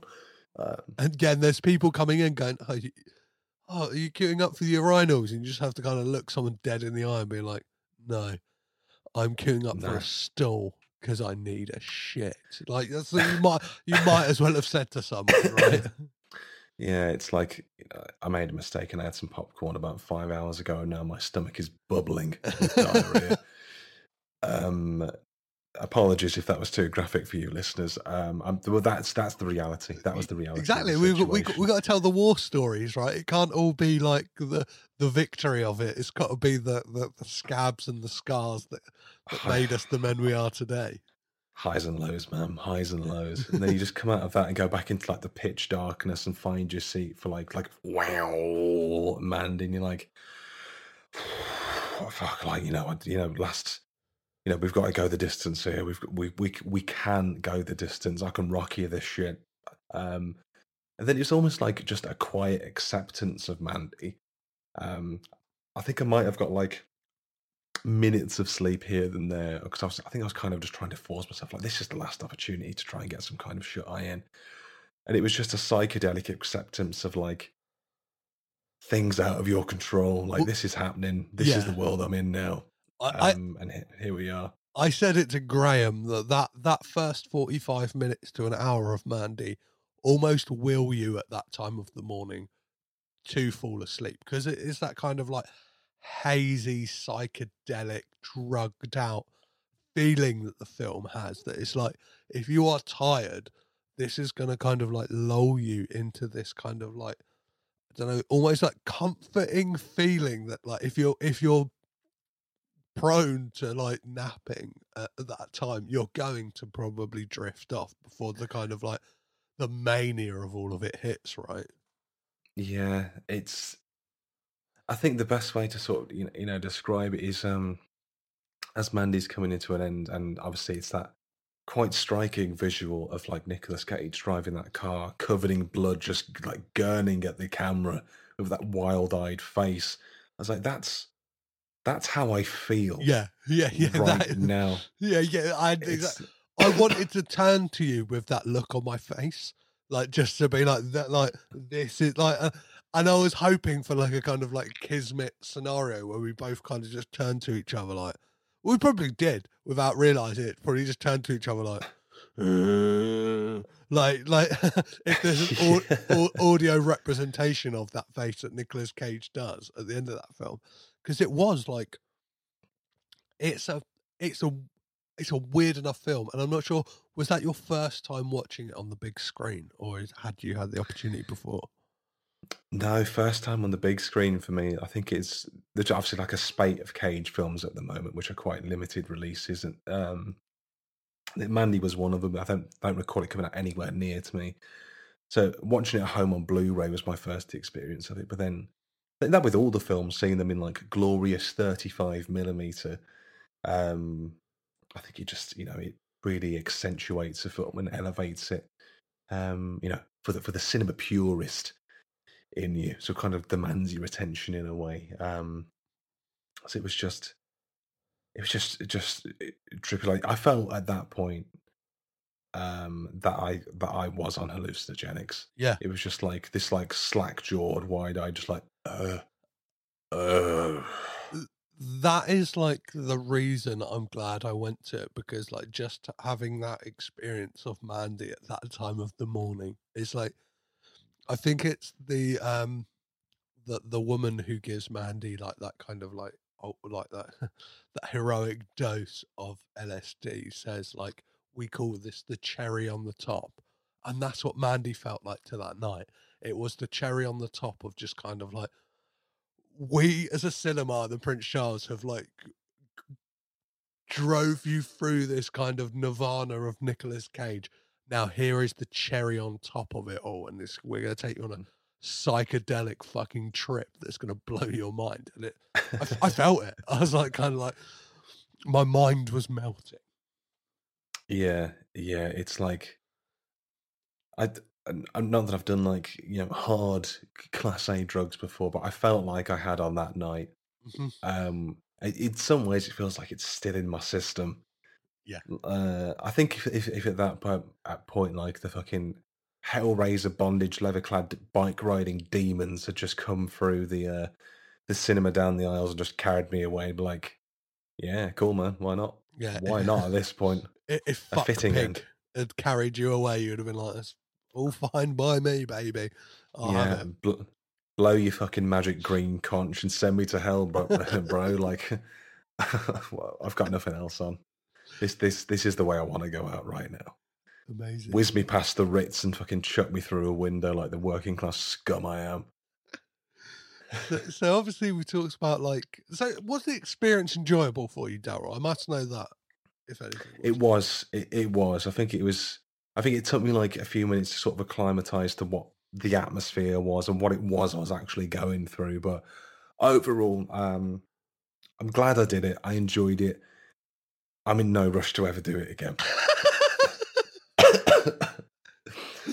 I, I, my I, honest assessment. I laugh but uh, I, I i feel the same if like it feels like for me as somebody who like now works in a school i was like if this happened in a half term i could have like prepped myself like kind of like acclimatize myself to like the sleeping pattern and kind of got it so like it was just a walk in the park. Do you know what i mean? Like if you have the time Yeah. off before and after to just kind of like breeze through it like oh yeah i'm doing a couple of night shifts and then just like flip flip flip your clock around for a bit it would have been like an absolute an absolute cakewalk. Um so let's talk about some things you didn't enjoy and me and graham mentioned certain somebody who i know very much got on your wick and we're talking about the lady in the back row baby Oh, fucking that row arc hunt. Oh, just it's. I mean, how do I even like? So basically, there was someone who's never seen a film before in their life. And again, I apologize if this sounds snobbish or like a, a cinematically elitist or whatever. But um, this was someone who didn't realize that the people on the screen are pre-recorded and this is not live theatre and that they can't hear you and talk throughout every single film. Like was drinking the entire night. You know what? That's fine. That's your right to do so. Enjoy the night as you see fit. But Was talking throughout every film just loudly, and the thing I don't think people wanted to like say anything in case they didn't get that. Also, I am also Spartacus reaction, um, but she was getting shushed and shushed and shushed and would not shut up. And I think, as you said, she just got just like in face of, like, why are they taking each other's faces off? I was like, have you not been watching the film? like, I, it's like we all know it's a fucking absurd premise, but like, there's a reason established as to why they are doing this. How do you not get this? Um, but the, the, I'm just uh, annoying just would not shut up. The, the greatest joy, though, sort of skipping through the the twelve hours, is when we all came out at the end. You know, came out the other side like piled out like ants. Like ants, and then she came out looking like absolute garbage. Like she's been awake for four hundred hours, hair and makeup all over the place, stumbling. And I was like, "That's what you fucking deserve." and I hope you, and I hope you've had like a hangover for like a week um, at at the point, you know, I was so just like weird and just like felt all over the place. I was kind of like I wanted just to, and this is going to sound unnecessarily aggressive, and like I don't I don't feel that way now, but you have to understand at the time I'd been awake for about you know 27 hours or so at that point. If she'd died, I would have left. If she just dropped dead and died, I'd be like, fucking yes. Um, I don't feel that way now. I've slept. I've had time to reconsider that emotion. It is not me. It is not who I am. You just have to understand the circumstances surrounding it. I've been awake for a long time. A Nicolas Cage marathon, believe it or not, is a lot to go through. I'd been on five and a half hours of Megabus getting there, an hour more than I had to because of like traffic. There's congestion on the London tubes. I had another four and a half hours to go of megabuses going back. My day had not finished. I was in no mood for her bullshit. So if she died at the time, I would have probably just high fived everyone around her. That was outside the Prince Charles Cinema. Again, I do not condone people randomly, spontaneously dying. Um, but at the time, it would have been a blessing. And that's all I'll say without my lawyers present at this time. well, there was a moment, I think it was like near the start of Mandy, where the kind of group in the back row turned to each other and said, We've just run out of booze. Like, cause I kept hearing Incredible. like bottles clink around them yes. as well. So I was like, I, I didn't want to be like a, a real like, I don't know, like Poindexter and be like, you've clearly brought in outside alcohol. Do you know what I mean? Like they had, because nobody could have been so like mangled and mashed as they all were when it got to yeah. the end without like yeah. kind of just having a supply of alcohol throughout it. Like who knows what it was. Like, but they were they were absolutely mashed out of their like nuts by the end of it. Yeah. Yeah, fucking morons and a disgrace to the good name of Nicolas Cage. How dare they besmirch the Golden Hog? Well, I thought what was great about it is the fact that like there was that level of like um crowd participation and people like getting involved and stuff like that because like I think once you acclimatize to it and kind of like get used to it, it was kind of like, oh, I'm with my people.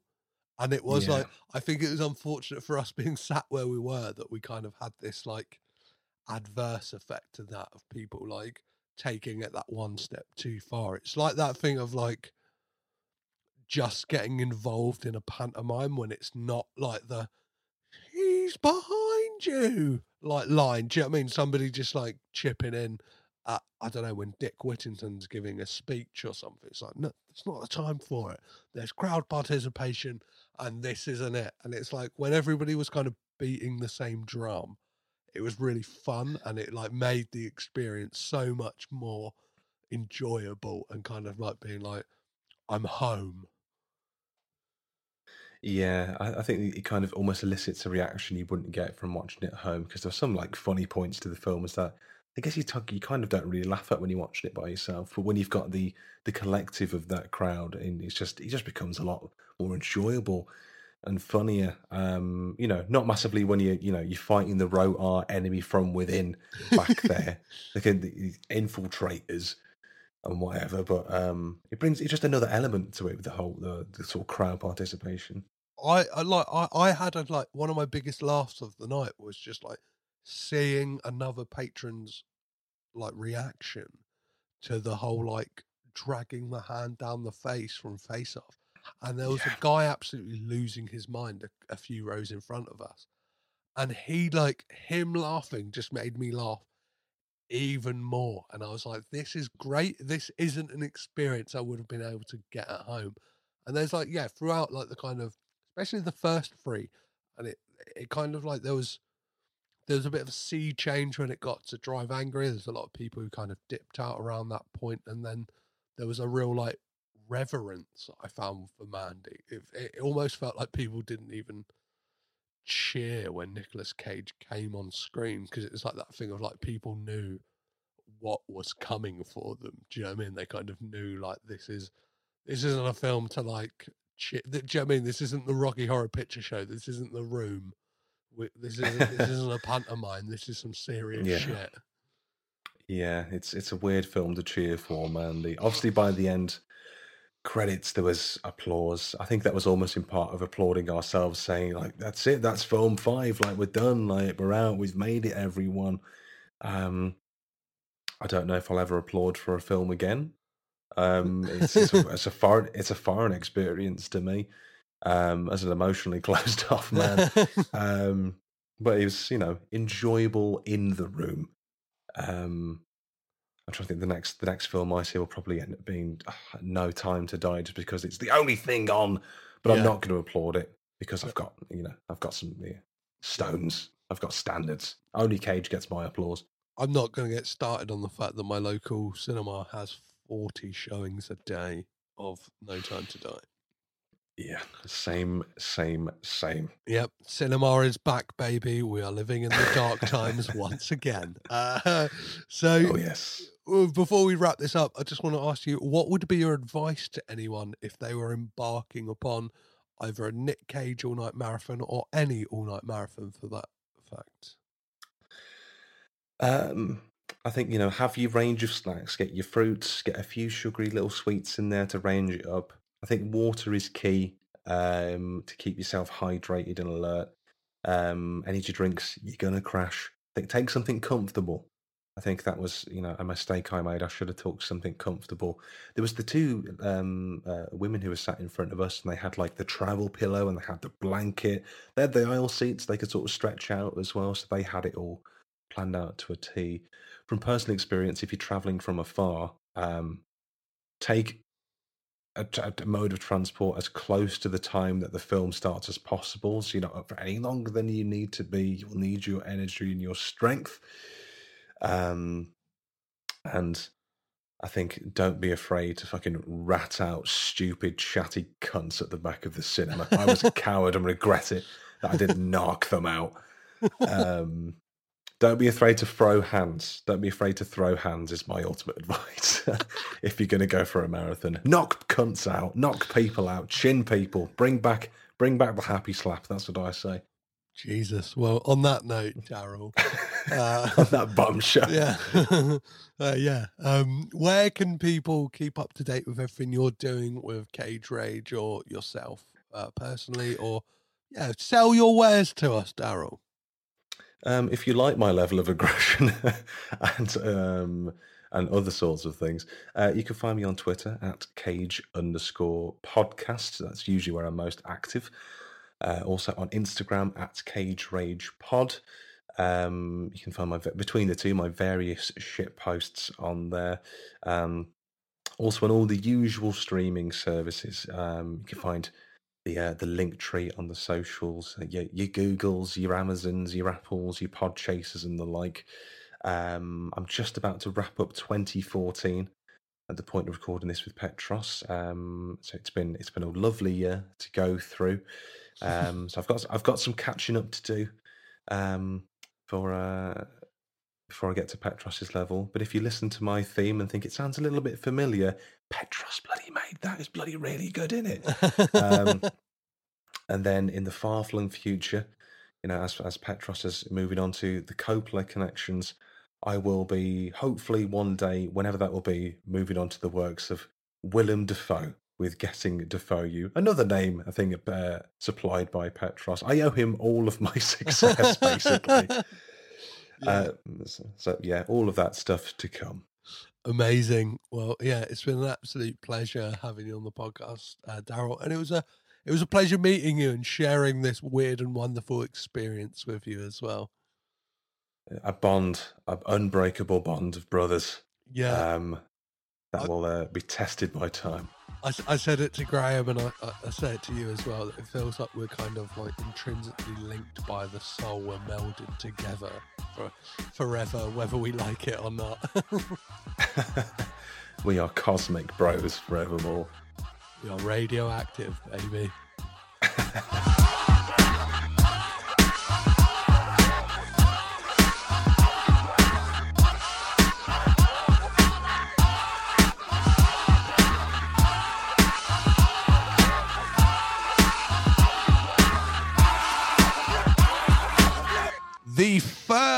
person talking to me all about the Prince Charles Nicolas Cage all nighter is the other half of the podcast that nobody asked for. Ian Harries, how are you, sir? I'm good. I'm good. It's, it's it's slightly weird being away from Graham. I'm not used to talking about films without him being here. Well, But I think I'll I think I'll get used to it. I'm, I'm I'm glad I could be the, the other man in this situation, the, the, the late night lover, the, the booty call, as it were. The Nic- every everyone needs a Nicolas Cage podcast booty call on speed dial. Yeah, uh, uh, It's uh, and, and you've got there's two. nowhere else I'd rather be. You've got two, right? You, I, I'm sure. Ah, I'm sure you could booty true, call yeah. Darryl any time, and he would he, he would pick up the phone as well. Um, amazing. Well, uh, yeah. A question I love to ask anyone who comes on this podcast, no matter for what it is for, and it feels very redundant. I've said this. Uh, well, yeah, I've I've obviously said this to all three people I've spoke to. Are you a Nicolas Cage fan, Ian? Ah, just a little bit, yeah, just a little bit. So I think the the the,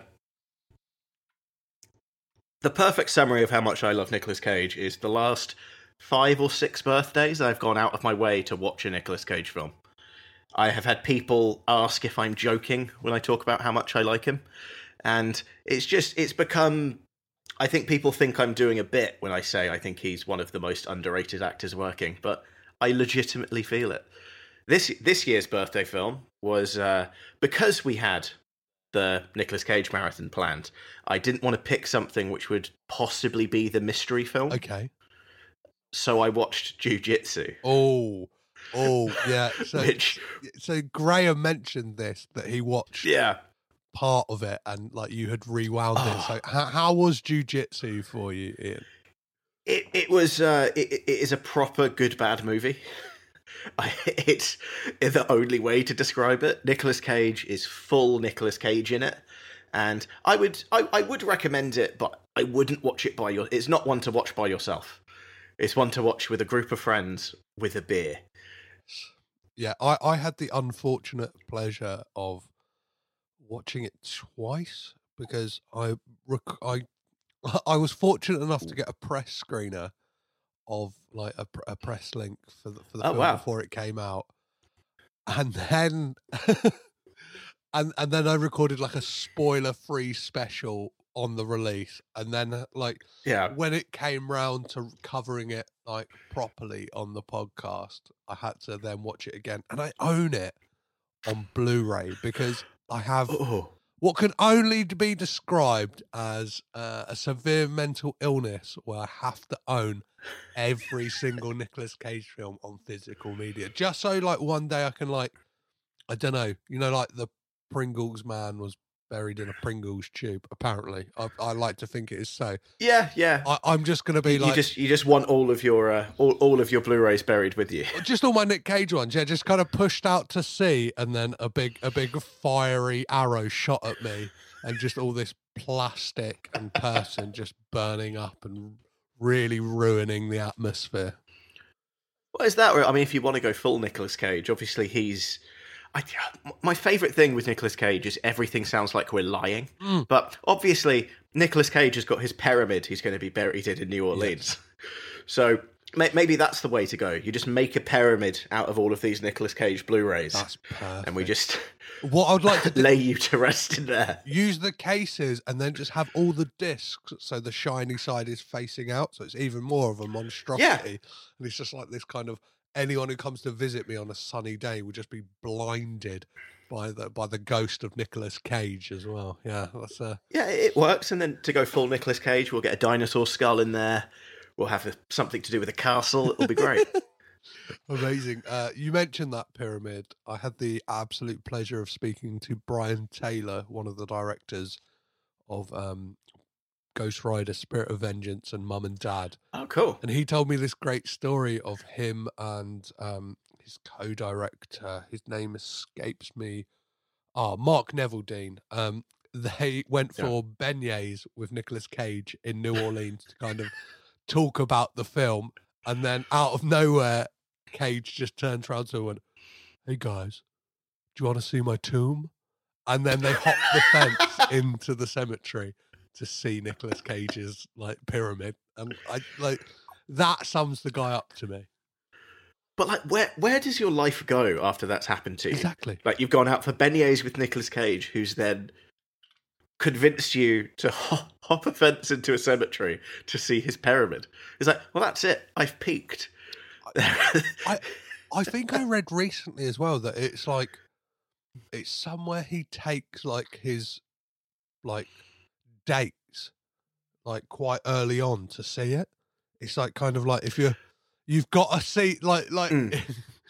if if you if you don't if if you can't take me at my tomb, you don't deserve me at all kind of like Yeah. affair. It's, it's a very like imagine that like I don't know. I've been on some weird dates, but that would be the weirdest, right?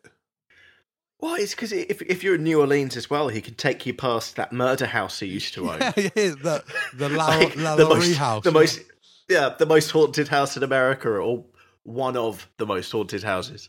So go check that out, and then head down to the pyramid. It's, it's a very but yeah, I love how bizarre he is. I remember um someone reached out to me on Twitter and said I think this is possibly I need to re-find it. It's possibly one of my favourite photos. Is um Nicolas Cage in a car phone warehouse getting a getting a contract on a phone because obviously he'd bought a castle near Bath. And you got like Yeah. Nicolas Cage dressed like a Dickensian character in a pair of Uggs, I believe, as well, with just like this really like ruddy, bloody bloke, like just stood there in his like uh Carphone warehouse shirt and a pair of Reebok classics. Like, yeah, here's me and Nick. It's me and Nick. Like, and I just want to know what deal he got. Do you know what I mean? Did he get like 24 month contract? Was it a pay as you go? Like, what phone did he go for? Is he an iPhone man? Is he a Samsung guy? Who knows? Well, it it depends. It like it it's it depends which side of the tax divide he was. If it was before all of that hit, he's Mm. going to get the most expensive weird phone he possibly could. And if it was after that, it is probably a pay as you go with free calls at the weekend, and then that's it. That's all the accountant would allow. That is true. I'm like, I d- yeah, I'd love to know where, because Nick Cage sounds like he's back to his kind of old ways, isn't he? You kind of hear about him in interviews that he's like, he's got a crow, and he's he's he's got like all these weird, all this weird stuff going on again. So it feels like he's kind of the cash has risen back up. Well, you had the one one of my most watched Nicolas Cage things recently is his hauntingly beautiful rendition of Purple Rain. Oh wow, I've I haven't I have not seen this. So he was very drunk at a karaoke bar. And it is him just like shouting the lyrics to Purple Rain down this microphone. And it is everything you could expect from Nicolas Cage singing Purple Rain at karaoke. That's Um, that's beautiful. The the thing I've like avoided kind of and well no, I watched it and it made me feel very sad and like I've just made a a decision there and then that I won't like share it on Twitter was that video of him getting kicked out of a bar recently or like a, a restaurant. Yeah, I was I was going to say that because apparently, like, a relative died recently or something Oh. like ah. that, and and it is it is that feels a bit like it's not it's not him being weird. It is actually just him being very sad, and Yeah. there's a you don't feel like you can laugh at that. That's uh, we've all we've all had a shitty time when stuff like that happens. and the fact the video is shared by like the Sun US, and it's like, oh, the Yeah. most irreprehensible like newspaper of all time sharing this absolute fucking bullshit. It's like, no, thank Yeah. you. Um, so yeah, you're a Nicolas Cage fan. That's uh, that's, that's a given, right? Oh yeah, So yeah. That, that that's the that's the takeaway from that. yeah, yeah, yeah, exactly. You, you you know the weirdness. You've watched him sing Purple Rain. You've you've Ah. almost outdone me. Um, so what would have been the first Nicolas Cage film you would have seen? Can you remember? Oh. Um I think so I think it would have been something like Face Off. Uh huh. So not not when it came out, we would be talking kind of like early noughties. Um but I think it would be something like that. Um just because it is a it- it's the kind of film my dad would have showed me. so it, it's it is we growing up we had a local like video rental store Mhm. which uh, i think as it stopped making money kind of the coffee part of it got bigger and bigger and now i think it is just a coffee place. But he would always go there. So i watched uh, i remember i was uh, sick off school one day when i was like 9 or 10 and he came back with predator on vhs so it would de- it would definitely been a, a dad bought it back from Video World film because I mean it's it's face off. It's it, it it's definitely what it's a weird action film. yeah. Yeah. it's one of those films that like I think everyone like of a certain age saw it suspiciously young. I, I kind of had Yeah. I had that with Commando. I remember like, and I'm only thirty. I don't know why Commando is my go-to film for this, but I remember like, I'm not sure. Like, I'm I'm I, I- I'm yet to kind of speak to somebody who has this like shared memory of like having a video play like VHS player like downstairs that could show in the bedrooms upstairs. I'm not sure how it worked. Like, Ah. but yeah, it was like a separate channel, so people could watch the TV downstairs, but you could kind of like you could Yes. Yeah, I do remember something like that. Um, a friend of mine had it, but it was always it was like their Sky could transmit to the other rooms or ah something yeah like yeah, that. yeah yeah yeah yeah. But you had you had to have it on the TV downstairs. Oh no, this was like you didn't have to have it on the TV. It like the Yeah. VHS could just like beam into the bedroom. oh wow. And uh, I, I I remember like watching Commando when I was like eight or nine years old, or something like something silly like that, like disgustingly young. And my mum like turned over to the VHS channel, and then called up to me, and I like ran down in my pajamas. So I was like, "Yes, mum." So what do you want? Like, I think she's turned over at the bit when Arnold Schwarzenegger snaps Bill Duke's neck on, on the plane, and I oh, my my response was, "It's fine, mum." I watched it round my friend's house before, and she just went, "Oh, okay then. Oh, all right. Yeah, you, you're the youngest of three. We've given up now. Like, you- like it, do- it doesn't matter. Like, if you said you've seen it, it's fine. Yeah. So Yeah, no, I, I, I definitely watched Commando far too soon as well. Yeah. But yeah, Nicolas Cage was fa- uh, Face Off. Weirdly, I then didn't watch kind of. I didn't watch Con Air and The Rock until quite a bit later. mhm. Um, but Face Off was definitely the the introduction, and then I kind of went out of my way to start seeking films out from him, and then the habit became a problem after university. what would you say was like the first film you saw that really like? If it wasn't Face Off, was there a film that really like stood out to you? Of like, I've really, really got to see more of this guy. Um, so it, it's kind of it's kind of really like two films i think Mhm. because you have like Nicolas cage the legitimately very good actor Uh huh. um, and then you have Nicolas cage the Nicolas cage Yes. so uh, i watched raising arizona where he's phenomenal in it. Mhm. I, I I don't think it gets because obviously leaving Las Vegas is everyone's first port of call when you're talking about how legitimately good he is as an actor. But Raising Arizona never seems to be talked about.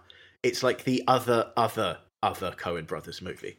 So I saw that, and then quite quickly after that, I think I saw like Gone in sixty seconds, Okay.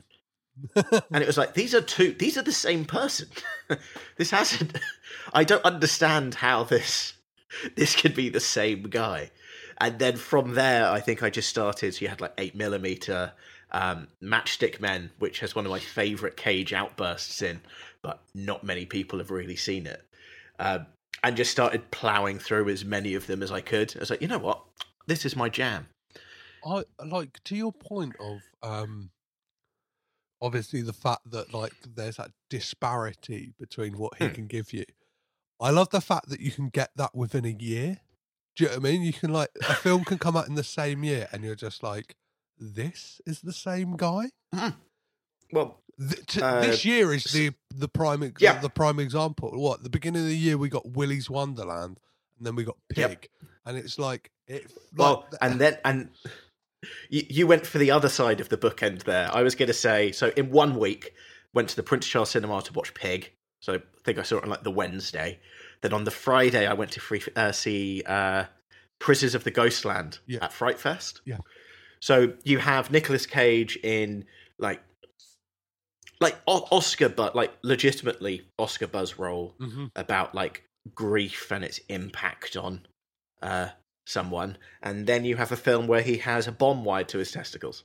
Sorry, no, a bomb individually wired to each testicle. Yeah. I was like, yeah, this is. I'm okay with this. it's it it's just fascinating that we like we get that from like Nicolas Cage that he is this kind of I always yeah he he very much like it's a roulette roll or like yeah it's a, it's Oh, just a yeah. roll of the dice every movie and that I think that's what makes him wholly interesting as an actor and like I think gets people like us coming back and even I don't know the initiated like come back for that and kind of take the take Yeah. the rough with the smooth but then I think I don't know. I guess even the uninitiated, like they're kind of I don't know. They probably have that thing of like he's just shit, and like we kind of saw it when Pig came out. Like, yeah. Has Nicolas Cage always been great, or is it just now? And it's like, fuck Well, off. it's, it, it's the, the amount of people. So it, I, I let it be known that I was going to see Pig, and I had a lot of people say, "All right, let me know what it is." And I think the message I sent out to a few friends was like, "Look, it's legitimately incredible. Like it, Mhm. it's." I, I'm I'm not. I don't think it will win, but I could see it get like Oscar nominations. I think it's a beautiful portrayal. Um, and everyone's response was, "Is it though?" Or are you just saying this because it's Nicolas Cage? It's Uh-huh. like, no, no, no, no, no. Like, legitimately, it's it's very, very good. But what's kind of good now is, so, like you said, you kind of have the the, the rough the rough with the smooth, and previously the rough was generally because he couldn't turn roles down because he had to make money. Um, the rough films now seem to be kind of because he seems to be a bit in on the joke yes, that he's Nicolas Cage and he seems to be making decisions to star in films that could only be like Primal was a piece of shit, but it could only be a Nicolas Cage film. It's a big game hunter on a boat. There's no other actor who could make Yeah. that film be made.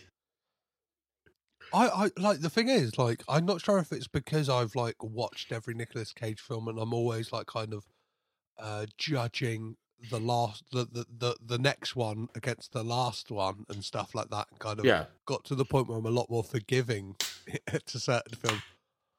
Primal, I absolutely loved. I was like, this is great. like I was like, it, it almost feels like a weird compa- like companion piece to Con Air in a way.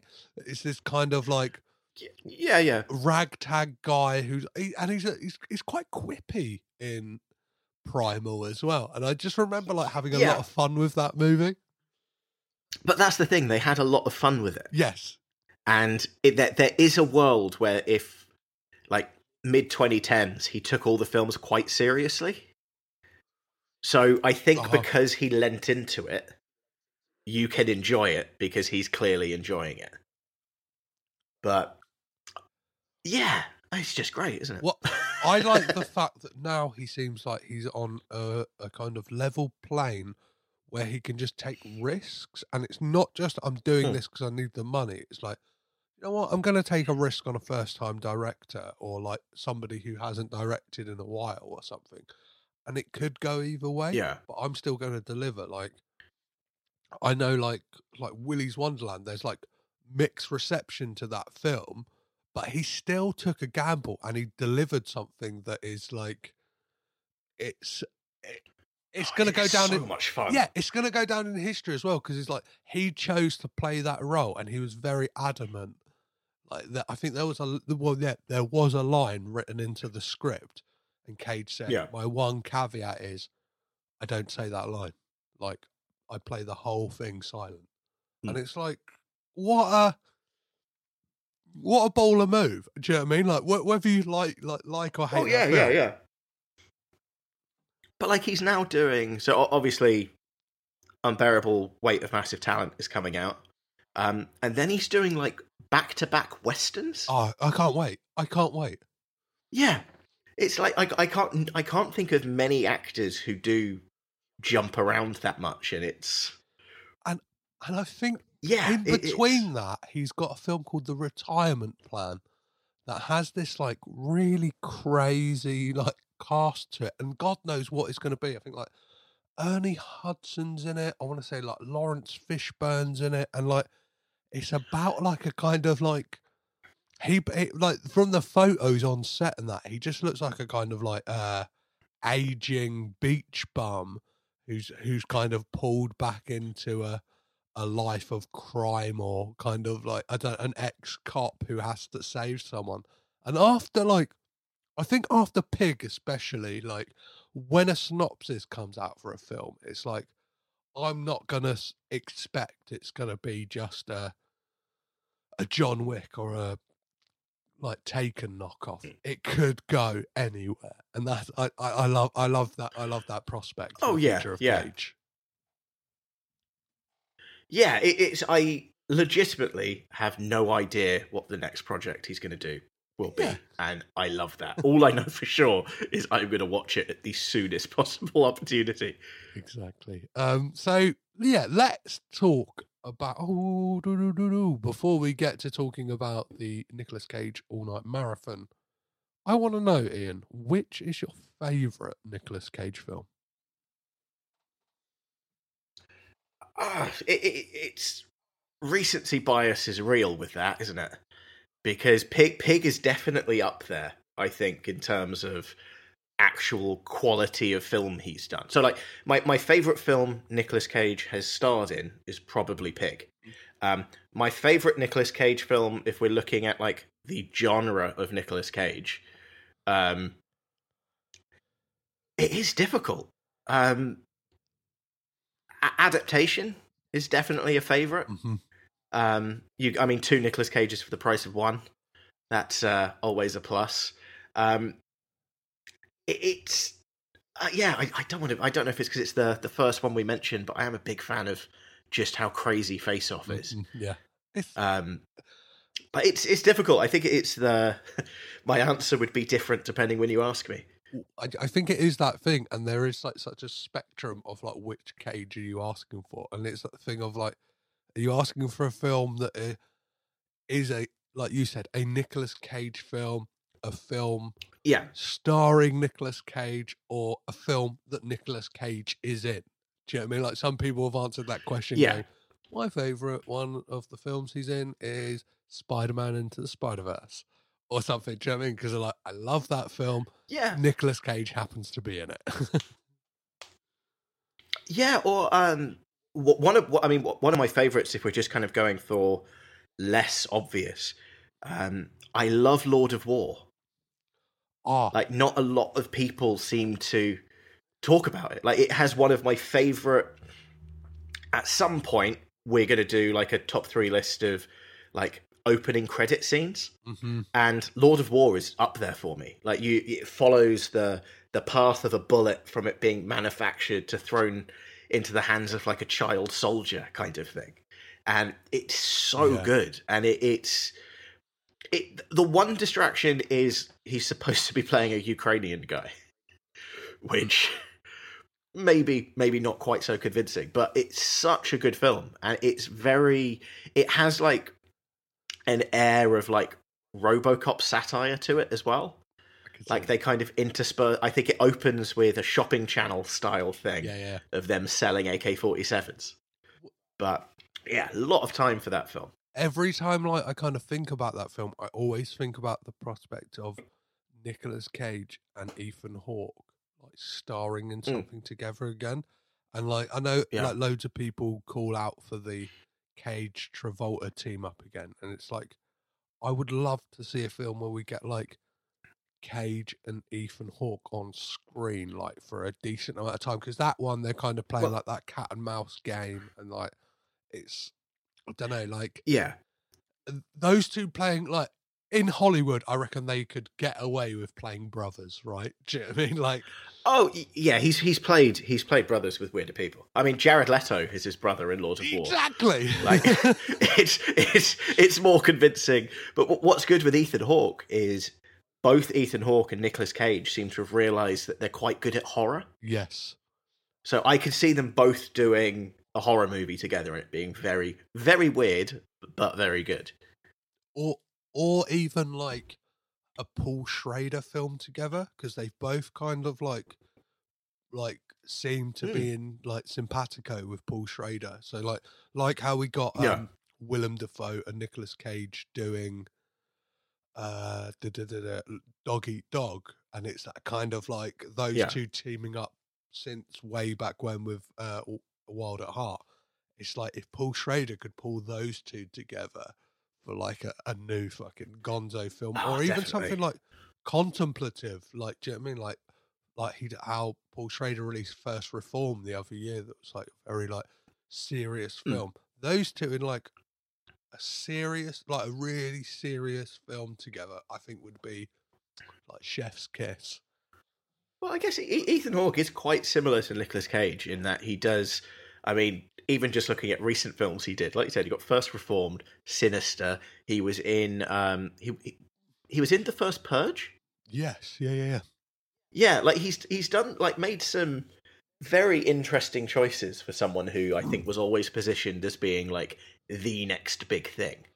Well, I, But I think it's that thing as well that like I think the edge that um Ethan Hawke has over Nicolas Cage is just that constant collaboration he has with Richard Linklater in the fact that like he can kind of Yeah. go Oh, off and do true, yeah. popcorn fare, but then he can go back and do another like before film. Do you know what I mean? Like the the, the kind of yeah, or sh- or shoot shoot another film for like twelve years. Exactly. Yeah, yeah, yeah, yeah. It's, so uh, he can kind of yeah. go like, oh, I'm in these like, I'm in these, I'm in these serious films. But then he can go off and do Sinister, and people go like, but even that, like, like that's kind of recently had a, I don't know, like, uh recontextualized as like I think there's like a study that said it is like scientifically the most scary film, and then you get all these think pieces of going like. Sinister is an absolute gem. Like we all love it. We all Mm. loved it at the time, and uh, but yeah, I yeah, those two together, I think would be perfect. I've got like I'm gonna take Lord of War as your favorite film. I know, I know it's not, but I'm gonna. I'm I'll, I'll, I'll, I'll take it. Yeah. so yeah, let's talk about the fateful evening that we met at the Prince Charles Cinema for the Nicolas Cage All Nighter, and I want to know how did you prepare for the night, and had you ever been to one of their all nighters before? So I, I hadn't been to one of the all nighters before. Um, preparation, I came straight from playing a game of rugby. Amazing. So uh, that was definitely about two, three in the morning. My back started going. it was uh, not. I wouldn't recommend that being the prep, but it was. Uh, we had a backpack full of energy drink. Um, the the Prince Charles Cinema recommends sticking with fruit and water. Yep. But I had to go for the energy drink. Um, weird, obvious thing to say for prep. I didn't watch any of the films in the build up to the marathon. But so I, I hadn't seen, I don't think I'd seen any of them for yeah, uh, for over a year um, before going into it. Um, I, I think a lot of the marathons that have piqued my interest with the Prince Charles, um, it's like they do the Arnie one quite regularly, but there's always been a film I've seen quite recently, and you don't. It, it's like I can't. Don't get me wrong. Like to to talk about a film we mentioned before. Like I love Commando, but if I've watched it in the last two months, I can't watch it at two in the morning. yeah. It's uh, it's just not going to work. I- I think there is that thing of like the shared experience thing, and I know that's like very like Mm. that's a hot hot button topic at the moment, especially with people going like a pandemic is still raging, and I totally understand that. And then like you get the whole thing of like directors going, "You must see my film in the cinema, otherwise you won't Yeah. enjoy it." But like, especially experiencing that Nicolas Cage all nighter, and yeah, I hadn't. Well, I hadn't seen any of the films on the big screen before, and I hadn't like Yes, uh, I hadn't experienced them. I don't know, like it was a different experience for me experiencing them with people who are all a part of the church of Cage, as it were. yeah, same, same. So I, I've watched, I watched Mandy um, in the cinema, so I actually watched that at the Prince Charles. Um, but the others, g- given how many times I have seen The Rock, Con Air, and Face Off, I'd only ever seen it either just by myself or with a couple of friends at home. Like watching it in a cinema, especially after 18 months without crowds really being a thing, it was. It made you appreciate parts of the film you may not have appreciated before. So, or people laughing at times where you hadn't laughed before. It's like, actually, no, you're right. That is weirdly funny. Um, the the one that sprung to mind was I forgot just how funny this the sex scene in The Rock is when they're on the top of the block of flats, and it's just before he gets a call telling him to come to uh, San Francisco, Uh-huh. and the cinema was just in hysterics. And it's like, yeah, no, you're right, guys. This is this is hilariously weird. I had like a massive revelation on uh The Rock in the thing of like of those three like kind of big nineties Nicolas Cage like I don't know action adjacent movies. I was like, this is my least favorite, and kind of like dismissed it, and then like Mm. watching it with that crowd, I was like, and I guess like being a bit older and kind of being very much more aware of the Jerry Bruckheimer, Don Simpson, like stable of films. I was like, this is so much fun. Like it is borderline a comedy. And Yeah, yeah. I think It, it's. Oh no, carry on. I think it's the first time we get a recurring theme that runs throughout Nicolas Cage films is him stealing a like two wheeled like mode of transport, which has like now become I think it's more than a coincidence. It's happened in four films. Yeah, yeah. So like which is making me think like has Cage got this written in a contract somewhere? If if possible, can I steal a motorbike or a bike? Yeah, it's like, yeah, or shout a random word. That, that that's what I need for this film. Exactly. Yeah, I need yeah, a yeah. bike, a bicycle, or a random word I can shout. It's the, the rock for me. Again, quite quite similar to you. I kind of it was always like the odd one out, but I think I'm not saying it's my favorite, but I think it might be the best film out of the three Okay. because it it's very well done. Yeah. um like as a th- there's not really any wasted time in it um i can't think of any way you could shorten it there's nothing you need to really um make it any longer you've got sean connery seems to be in on the joke that it's Mhm. a bit stupid as well Yeah. um and ed, ed harris i've always got time for ed harris Yeah, and it's one of those interesting films that it's like a, it's a believable bad guy for one. It's Hmm. like a guy where like you kind of oh yeah, I I get why he's pissed off, and it's like the characters get why he's pissed off, and yeah, very much Sean Connery's in on the joke. Like and it's it's been none more apparent than when he delivers the famous line "Welcome to the Rock," and then being in that crowd on, on that fateful Saturday night of just everyone kind of like losing their shit when he says it, and like because now it's just like a gif, but like it's, it's, it's, that's the thing, like those three films, The Rock, uh, Con Air, and Face Off, are kind of just like gift to hell, and it was that thing of like people's reactions when they saw Oh, those there was such there was those gifts. yeah in real there was life, such right? a cheer after so wel- welcome to the rock. Um are you a fan of elton john? You're the rocket man. Um him coming off of the plane uh, sorry no the coach in con air. Mhm. um so the Nicolas cage hair gif. Um him dressed as the priest in face off which is like one of the Nicolas cage faces alongside with vampire's kiss. Like if if someone's Yep. picturing Nicolas Cage, it's that or the vampire's kiss face. But Yeah. it was so much fun watching it in a crowd. The the one confusing moment for me was what I forgot was that Con Air open the opening minute of Con Air is so similar to Fa- uh, The Rock. I thought they'd accidentally put the same film on again Yeah, because it's it's sunsets, planes, soldiers, Jerry Bruckheimer, uh, a song that sounds like somebody is trying to hum the Pirates of the Caribbean theme tune, but can't remember how it goes. And it was exactly the same. It was like this is this could be because obviously in in The Rock, it's kind of it's the Ed Harris bit that they're, they're talking about how it's the the military and what he's done, and then in Con Air, it's the Nicolas Cage is like a U.S. Ranger, and it's showing the military stuff Yeah. because of that.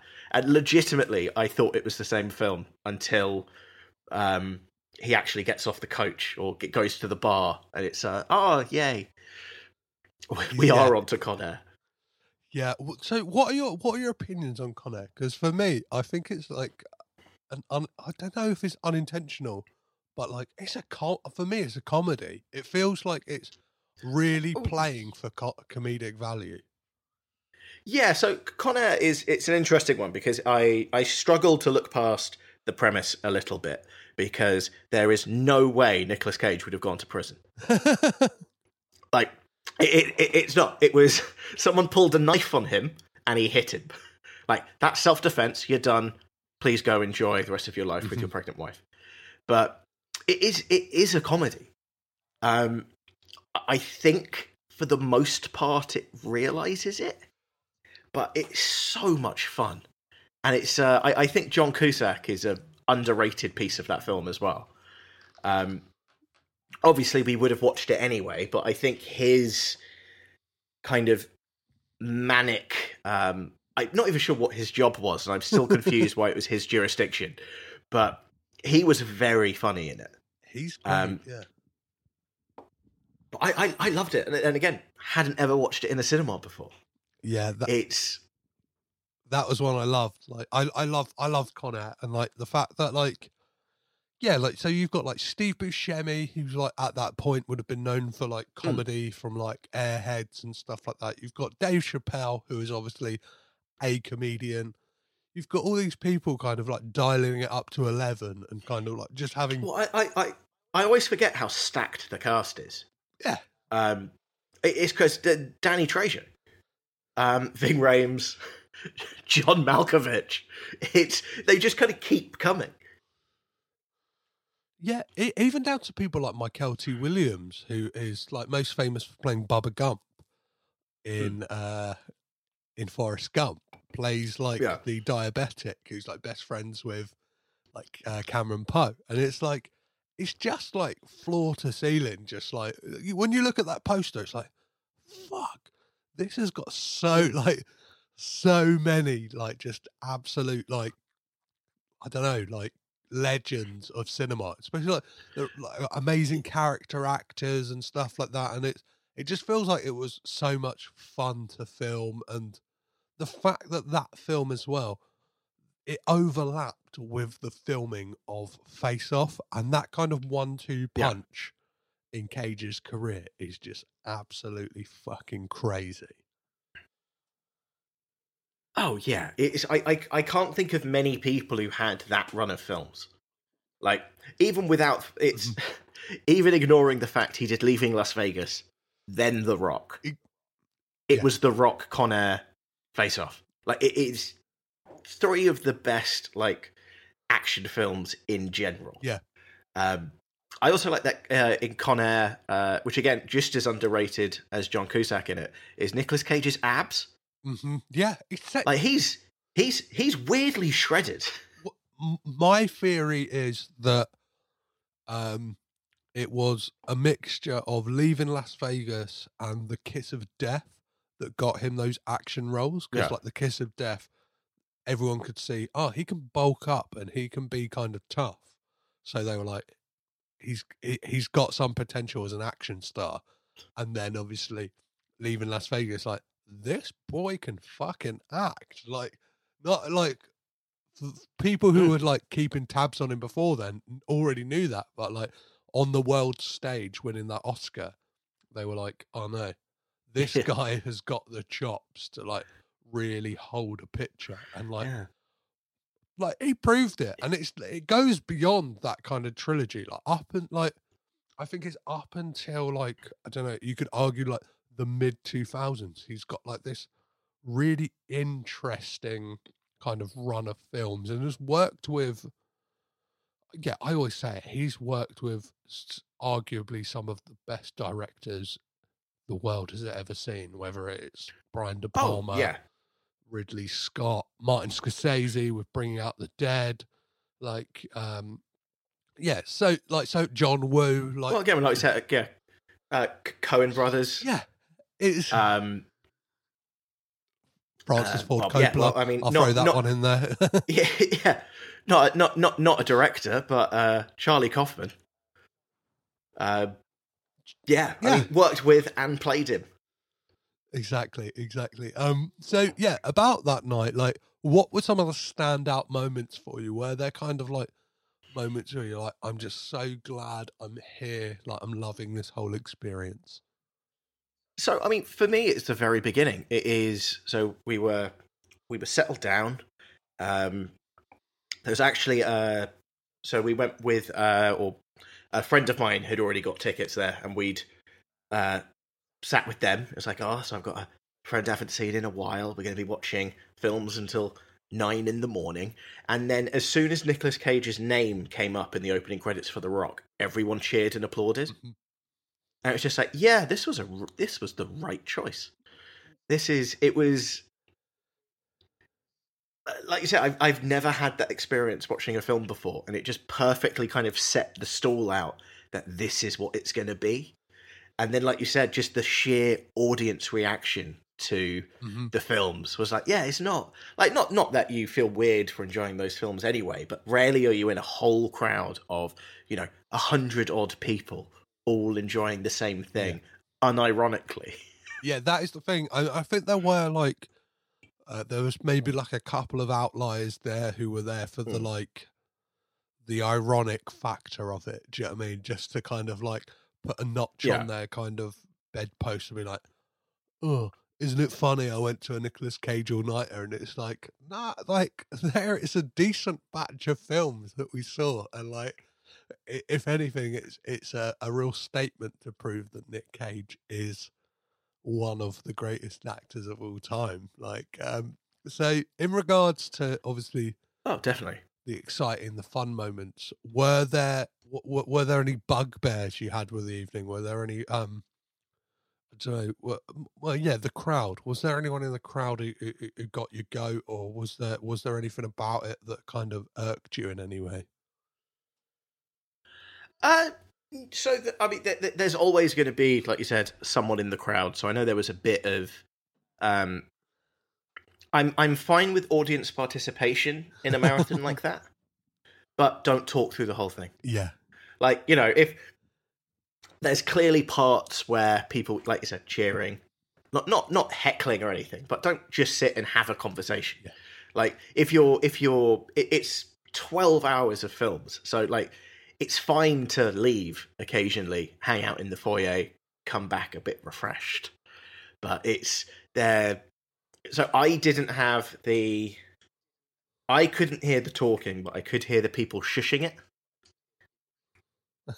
So I think actually I think they might have been sat near you and Darryl, but I, I could hear someone shushing, and it's like, yeah, that's not that's not on, guys. We're we're all we're all here for the same reason. Let's just watch this film. Um, another another weird part was I definitely, I'm assuming it was because of tiredness, but it could have been because it was uh the last film was Mandy at seven in the morning. Um, definitely hallucinated a little bit. Um, because uh, there, the, there's obviously lighting down the side in like the aisles next to the seats, and the way they were flickering, and because I was tired, it constantly felt like someone was about to walk down the aisle. so like my per- my peripheral vision kind of went a bit weird. Um, I think talking to Graham, I think he had similar. It's like, oh, if well, if you had similar, it's not just me being a freak. It's clearly something that happened. But that was that was that was the first. That was the only moment where I thought maybe I'm not going to stay awake until this ends. so ano- another thing I But- to ask, obviously, what were your like? What in your heart of hearts did you want the mystery film to be, and like, what were your kind of get? Did you have any guesses as to what that film would be, or were you happy to leave it to chance and trust the Prince Charles? Uh, so I mean, I always I'll I will always trust the Prince Charles Cinema. Mhm. Let's let's get that out there. Um, I had a couple of guesses, and I have a couple of. There's a couple of films that I think might have worked a bit better. Uh huh. So, for me, my kind of guesses were because uh, so the friend we were uh, with clocked on that it was chronological. Ah, yep, yep, yep, yep. and they were like, okay, so that narrows it down to this period. Um, I think you mentioned, um, I'm assuming it was mentioned before as well. Um, the Prince Charles Cinema had said it hadn't been a film they'd shown before, which kind of narrowed it down a bit. Um, I didn't have the the extensive list. I was feeling like if you're going to follow, because it, I, I think the problem you have with a marathon like that is The Rock, Con Air, and Face Off are very clearly they're like a they're basically a trilogy, Yeah. right? Like that they share so much DNA that anything you show afterwards is going to feel a little bit on the like you've you've had the trilogy and then you've got the others. Yeah. Um, so I was thinking maybe something like I didn't think they would go serious. So I, you know, that takes your eight millimeter, possibly even like Snake Eyes, Wind Talkers. You know, that's that's all off the table. So I went straight in with um, Gone with sixty seconds. Um, I thought we might get something like that, um, possibly kind of Ghost Rider. Um, you know, a bit more over the top. Um, and then we didn't. We had we had Drive Angry, which is a film. Um, for, for for me, I, I I think the the difficulty in planning anything like that is Mandy is so weird, hmm and it's such like a unique film. It's you would want so I- I think something like which you've you mentioned before, like I think Willy's Wonderland would have been a really good bridge between Yeah. action Nicolas Cage and really weird Nicolas Cage. Yeah. Um, so I, I think the choice would to you you need like a bridge film between the two, or maybe you save Mandy for again have have an all nighter, which would be a, a tough one to get through, but I would still go like you know Mandy, Color Out of Space, Willy's Wonderland. Just lean in and all of the uh, really over the top uh, adaptation Weird. would probably yeah. fit in there as well Um, even possibly raising yeah e- even possibly raising arizona. You know that's uh that's a weird old film the more you think about it. But yeah we but we had drive angry which i'm i as a i mean i as i said i watched jiu-jitsu on my birthday. I'm a fan of weird good bad movies. So you know it was a it was it was a, a bit of a palate cleanser. It was fun to not have to fully pay attention yeah. so to speak. But it was fun. It was. It's such a stupid film. I, I would have loved if the Prince Charles at that moment just like I don't know, an usher came out and presented everyone with 3D glasses and said like, you know I mean? like, oh, we get to experience it in 3D as well. That I think that would have kept me awake. Like, and on that point, did you have any plans like throughout the night, like going in, where you're like, I'm gonna stay awake the whole night, or like, if this happens, or this is a film I might have a nap through, or yeah, what was your what was your kind of plan in that regard? So, so, so the plan was to, you know, I was gonna, I was gonna be water, and I was gonna see what happened. Uh, I knew I wasn't going to fall asleep during the first three because it's The Rock, Con Air, and Face Off. Yep. I'm, I'm there for that. Um, the mystery film would depend what the mystery film was. Um, but I also knew. So my, my plan was I, I was going to stay awake for the whole thing, Yeah. and I, I managed to. Um, but I also knew my risk area was the virtually um, dialogueless first 45 minutes of Mandy because the first the first half of Mandy is beautiful but nobody says anything and it's 7 in the morning. You're uh, there was a bit of uh, there was a bit of nodding off but I managed to uh, you know where you you wake yourself up when your head hits your your chest kind Yeah. of thing. So nearly nearly succumbed there but I did uh it's also the kind of film like for all I knew I fell asleep for 5 minutes and didn't realize. It's so so weird. I- but so I'm, I'm saying that like it's a bad thing. I have so much time for that film I, I, I, think it's incredible but it was 7 in the morning Yeah, I, I, I, I, I've said it on this episode already, but like, it's almost like that film, like them, them programming it at seven a.m. It's like they're willing you to be like, I dare you to stay Oh, awake yeah. during this first forty-five minutes because it is, like you said, and and the fact that it's like this hazy psychedelic movie, it's just got this air of like, if you're in that mood, you can just like sink into it and drift away into sleep, and like Well- you would be none the wiser. Well, right? that's the thing that yeah the, the the problem is I I generally sleep to music Mhm. so there were there's there's like a 10 15 minute sequence where it's just music Yeah. and I think my body just kind of started going oh it's it's bed it's bedtime now wait we're just gonna I'm just gonna start shutting things off and um, there was definitely a part during Mandy where um everyone's had it where I'm watching it I'm enjoying it and then I realize oh wait no my eyes are closed. It's uh i'm not actually watching it. I'm just kind of remembering what i've seen.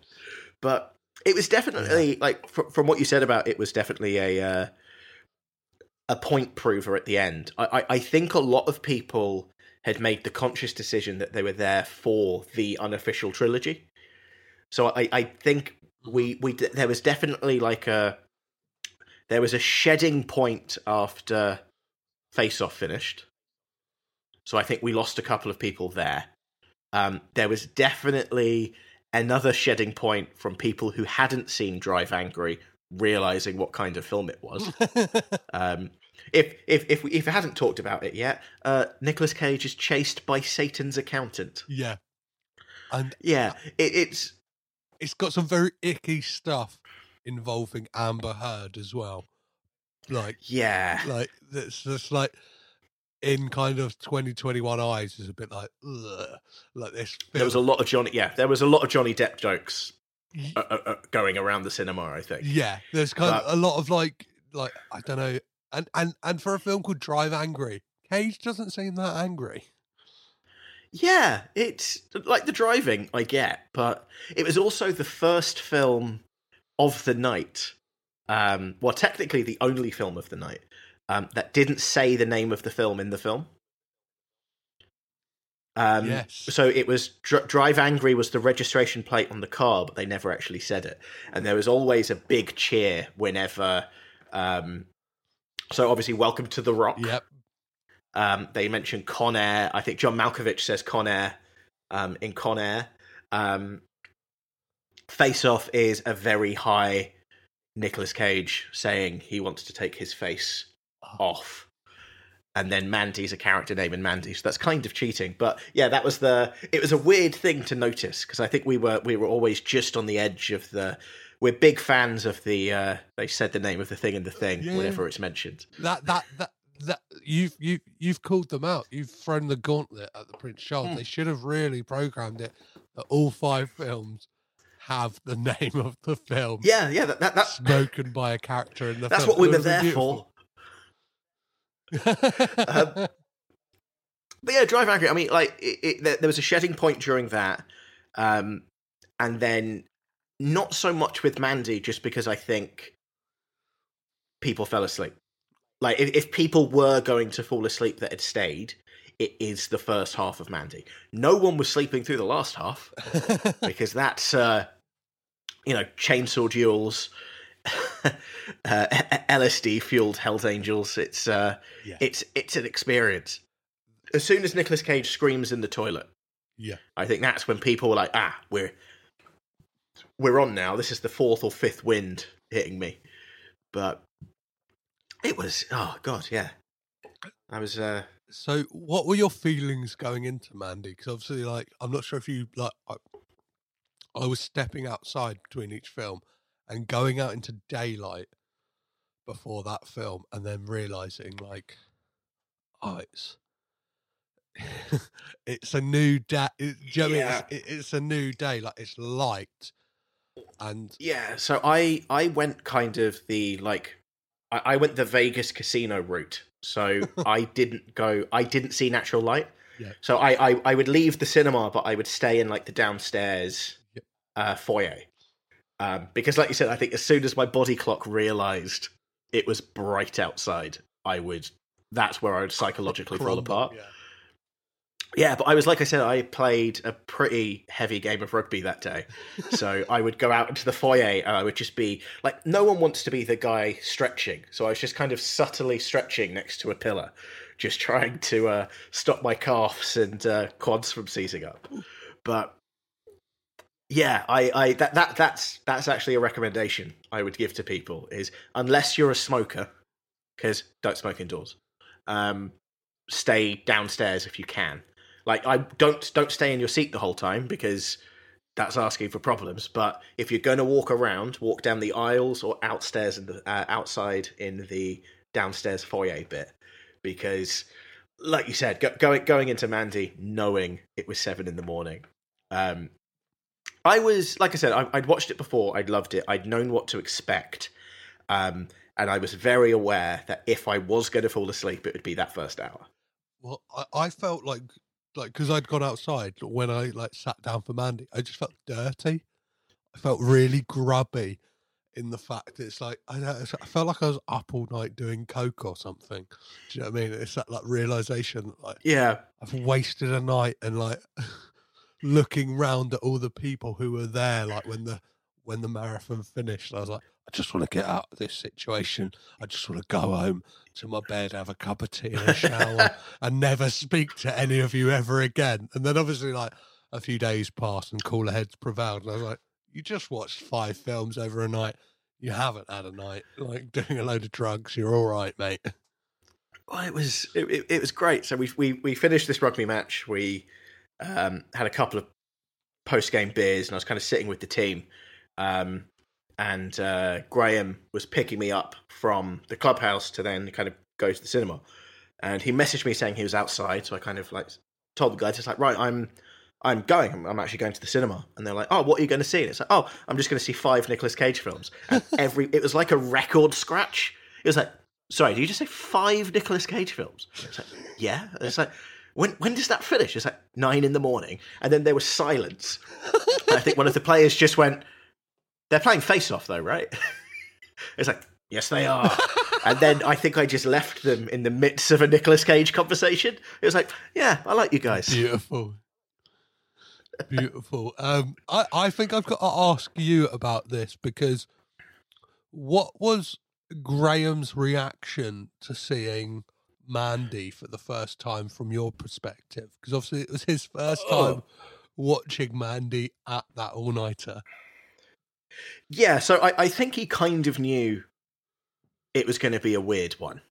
Like I, I think on so uh, uh, on our podcast, I talked about Mandy. It's it is it has popped up before on just how kind of batshit mental it is, and watching Graham watch it was, if anything, more. It was what was keeping me awake because he would be he would be watching it, but like so low down in his seat, and I think he had like his hoodie on, kind of scrunched up, and I kept thinking he'd fallen asleep. And then you'd just look at him, and his eyes would just be wide open, staring at the screen. it was, uh, it was like, yeah, man, it's it's a weird one, isn't it? And then occasionally just turn to look at me, just like, this is as weird as I think it is, isn't it? It's like, yeah, it's an odd one. And then also knowing after conversations a couple of days later, he was also vaguely hallucinating people walking up and down the aisles. so it's I, I would definitely I don't know if I could recommend watching Mandy for the first time at 7 a.m. But I definitely recommend a, a sleep deprived viewing of it at some point. Yeah, so I, I I'm fortunate enough to know one of the producers of Mandy, Daniel Noah, Oh wow! and I can't wait to like share this episode with him and kind of like tell him the kind of like uh hallucinatory nature of the film because I know for one he will absolutely adore that aspect of it and just be able to like really well, there's the that so is the- what the film's about. Oh yeah. So so the moment my brain imploded was um it's when Mandy's drugged and she's in front of uh, like the cult leader guy Linus Roache, yeah. who yeah, who uh who's uh, whose dad plays Ken Barlow. Barlow. Yeah, yeah. um, yeah, which was a fun, fun discovery, like trivia discovery afterwards. Um, and there's a scene where he's talking um, to the camera, and her face is over, like gradually becomes more and more overlaid over his face. And it's an incredible scene. It's incredibly directed, and my brain could not handle it Yeah. at eight in the morning. It was just like this is. I don't know if I'm because I was so tired. It was like, am is that happening, or have I? yeah. Am I asleep? Am I, watching it? What is Oh. actually going on?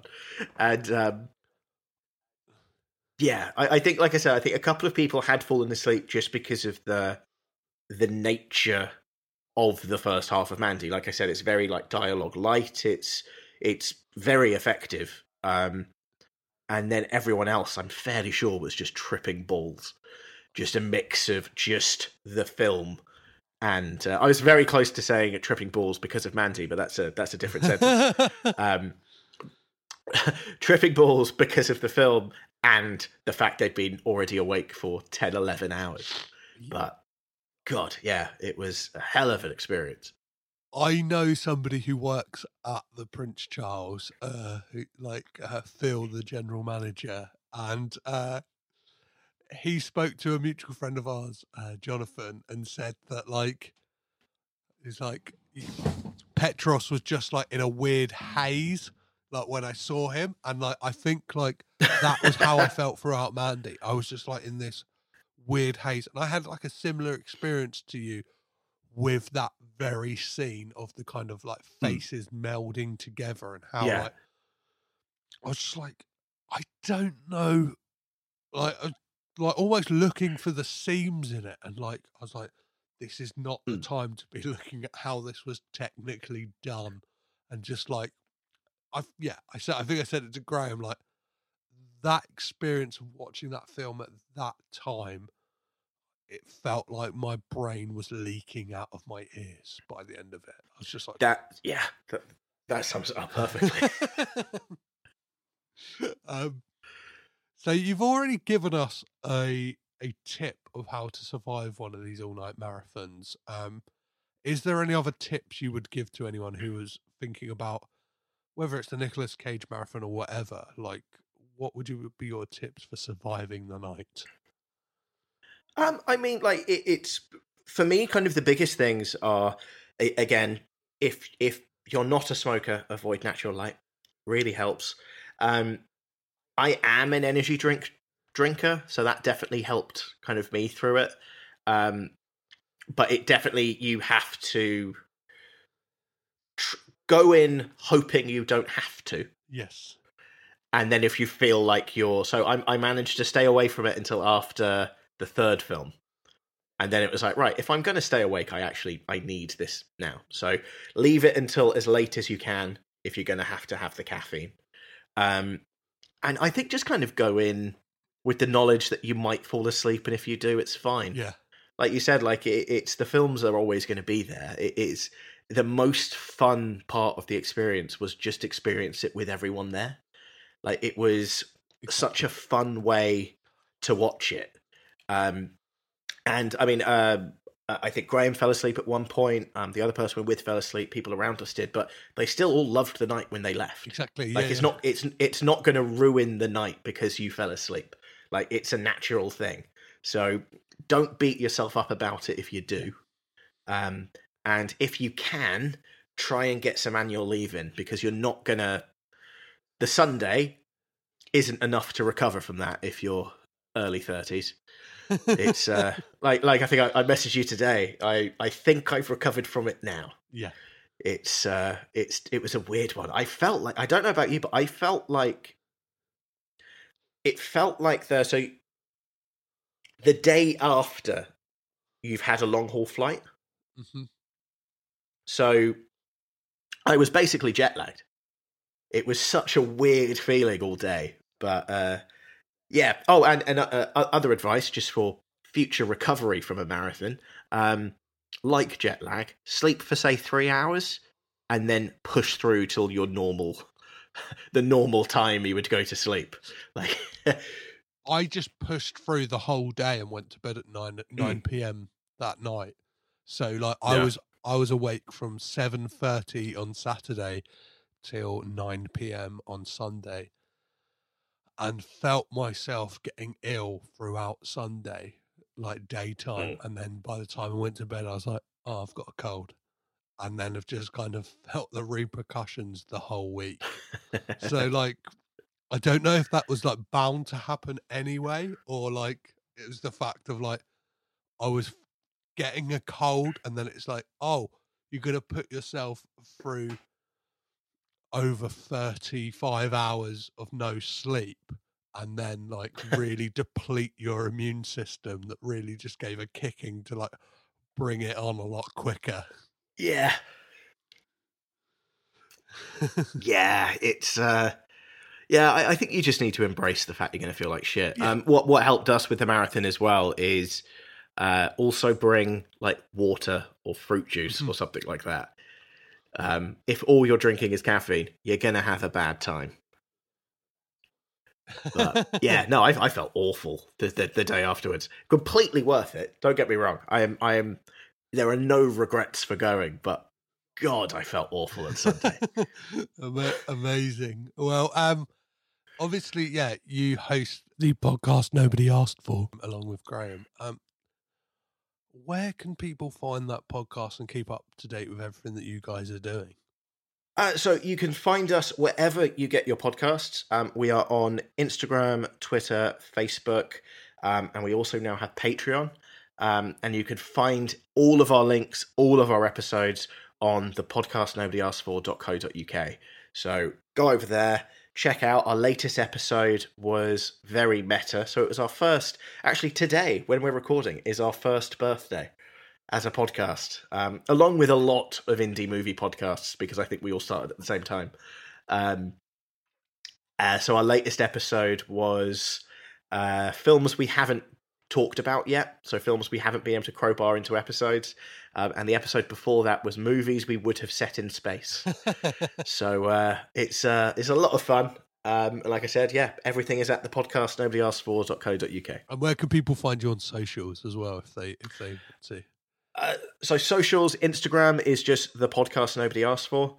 Uh, Twitter is nobody asked for pod with the number four, um, and that's kind of where we're we're most active. Um, and I'm sure I'm sure Graham mentioned it before, but indie movie podcast is a lovely place to be. So uh, yeah, come and Yeah. argue with us on those because in the end, that's uh, that's all the podcast ever was. It's just the the arguments we would have in a pub about film. So we love it when people message us with episode ideas or what they thought about episodes. It's uh, it's been a it's been a great year. Yeah, that's exactly what I love about it. Uh, That's I think what podcasting should be, right? Is like the kind of conversations Yeah. you would have with people you know or people you don't know about films you love or don't like or whatever, and just kind of have fun, and then people are going to enjoy it, right?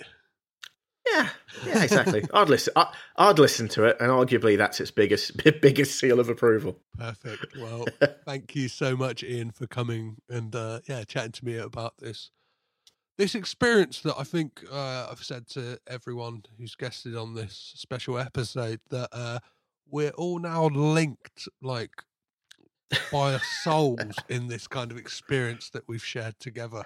We're like, I don't know, in years to come, we'll be like old Nam buddies, going like speaking about that fateful that fateful battle we had at the Prince Charles on that fateful night. Yeah, just just, just sharing our uh, sleep deluded Nicolas Cage tattoos. We all decided to get. It'll be uh, it'll be great. Perfect. Thanks again, man, for coming on and joining me. Uh, thanks for having me. Thanks for having me. Well, there you go, guys. Thank you so much for joining me for this very special, somewhat recap live report of a fantastic event. And obviously, if you are in the London area, please do check out the Prince Charles Cinema.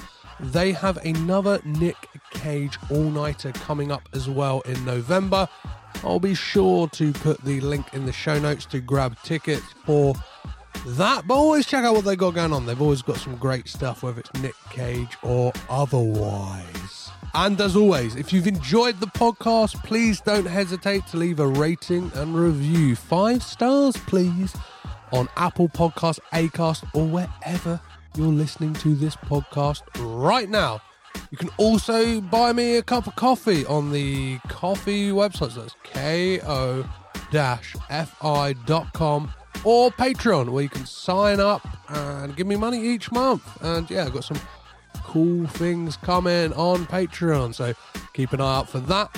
Uh, so as always, guys, I've been Petros Patsilivus. I've been caged in. You've been amazing. Catch you next time.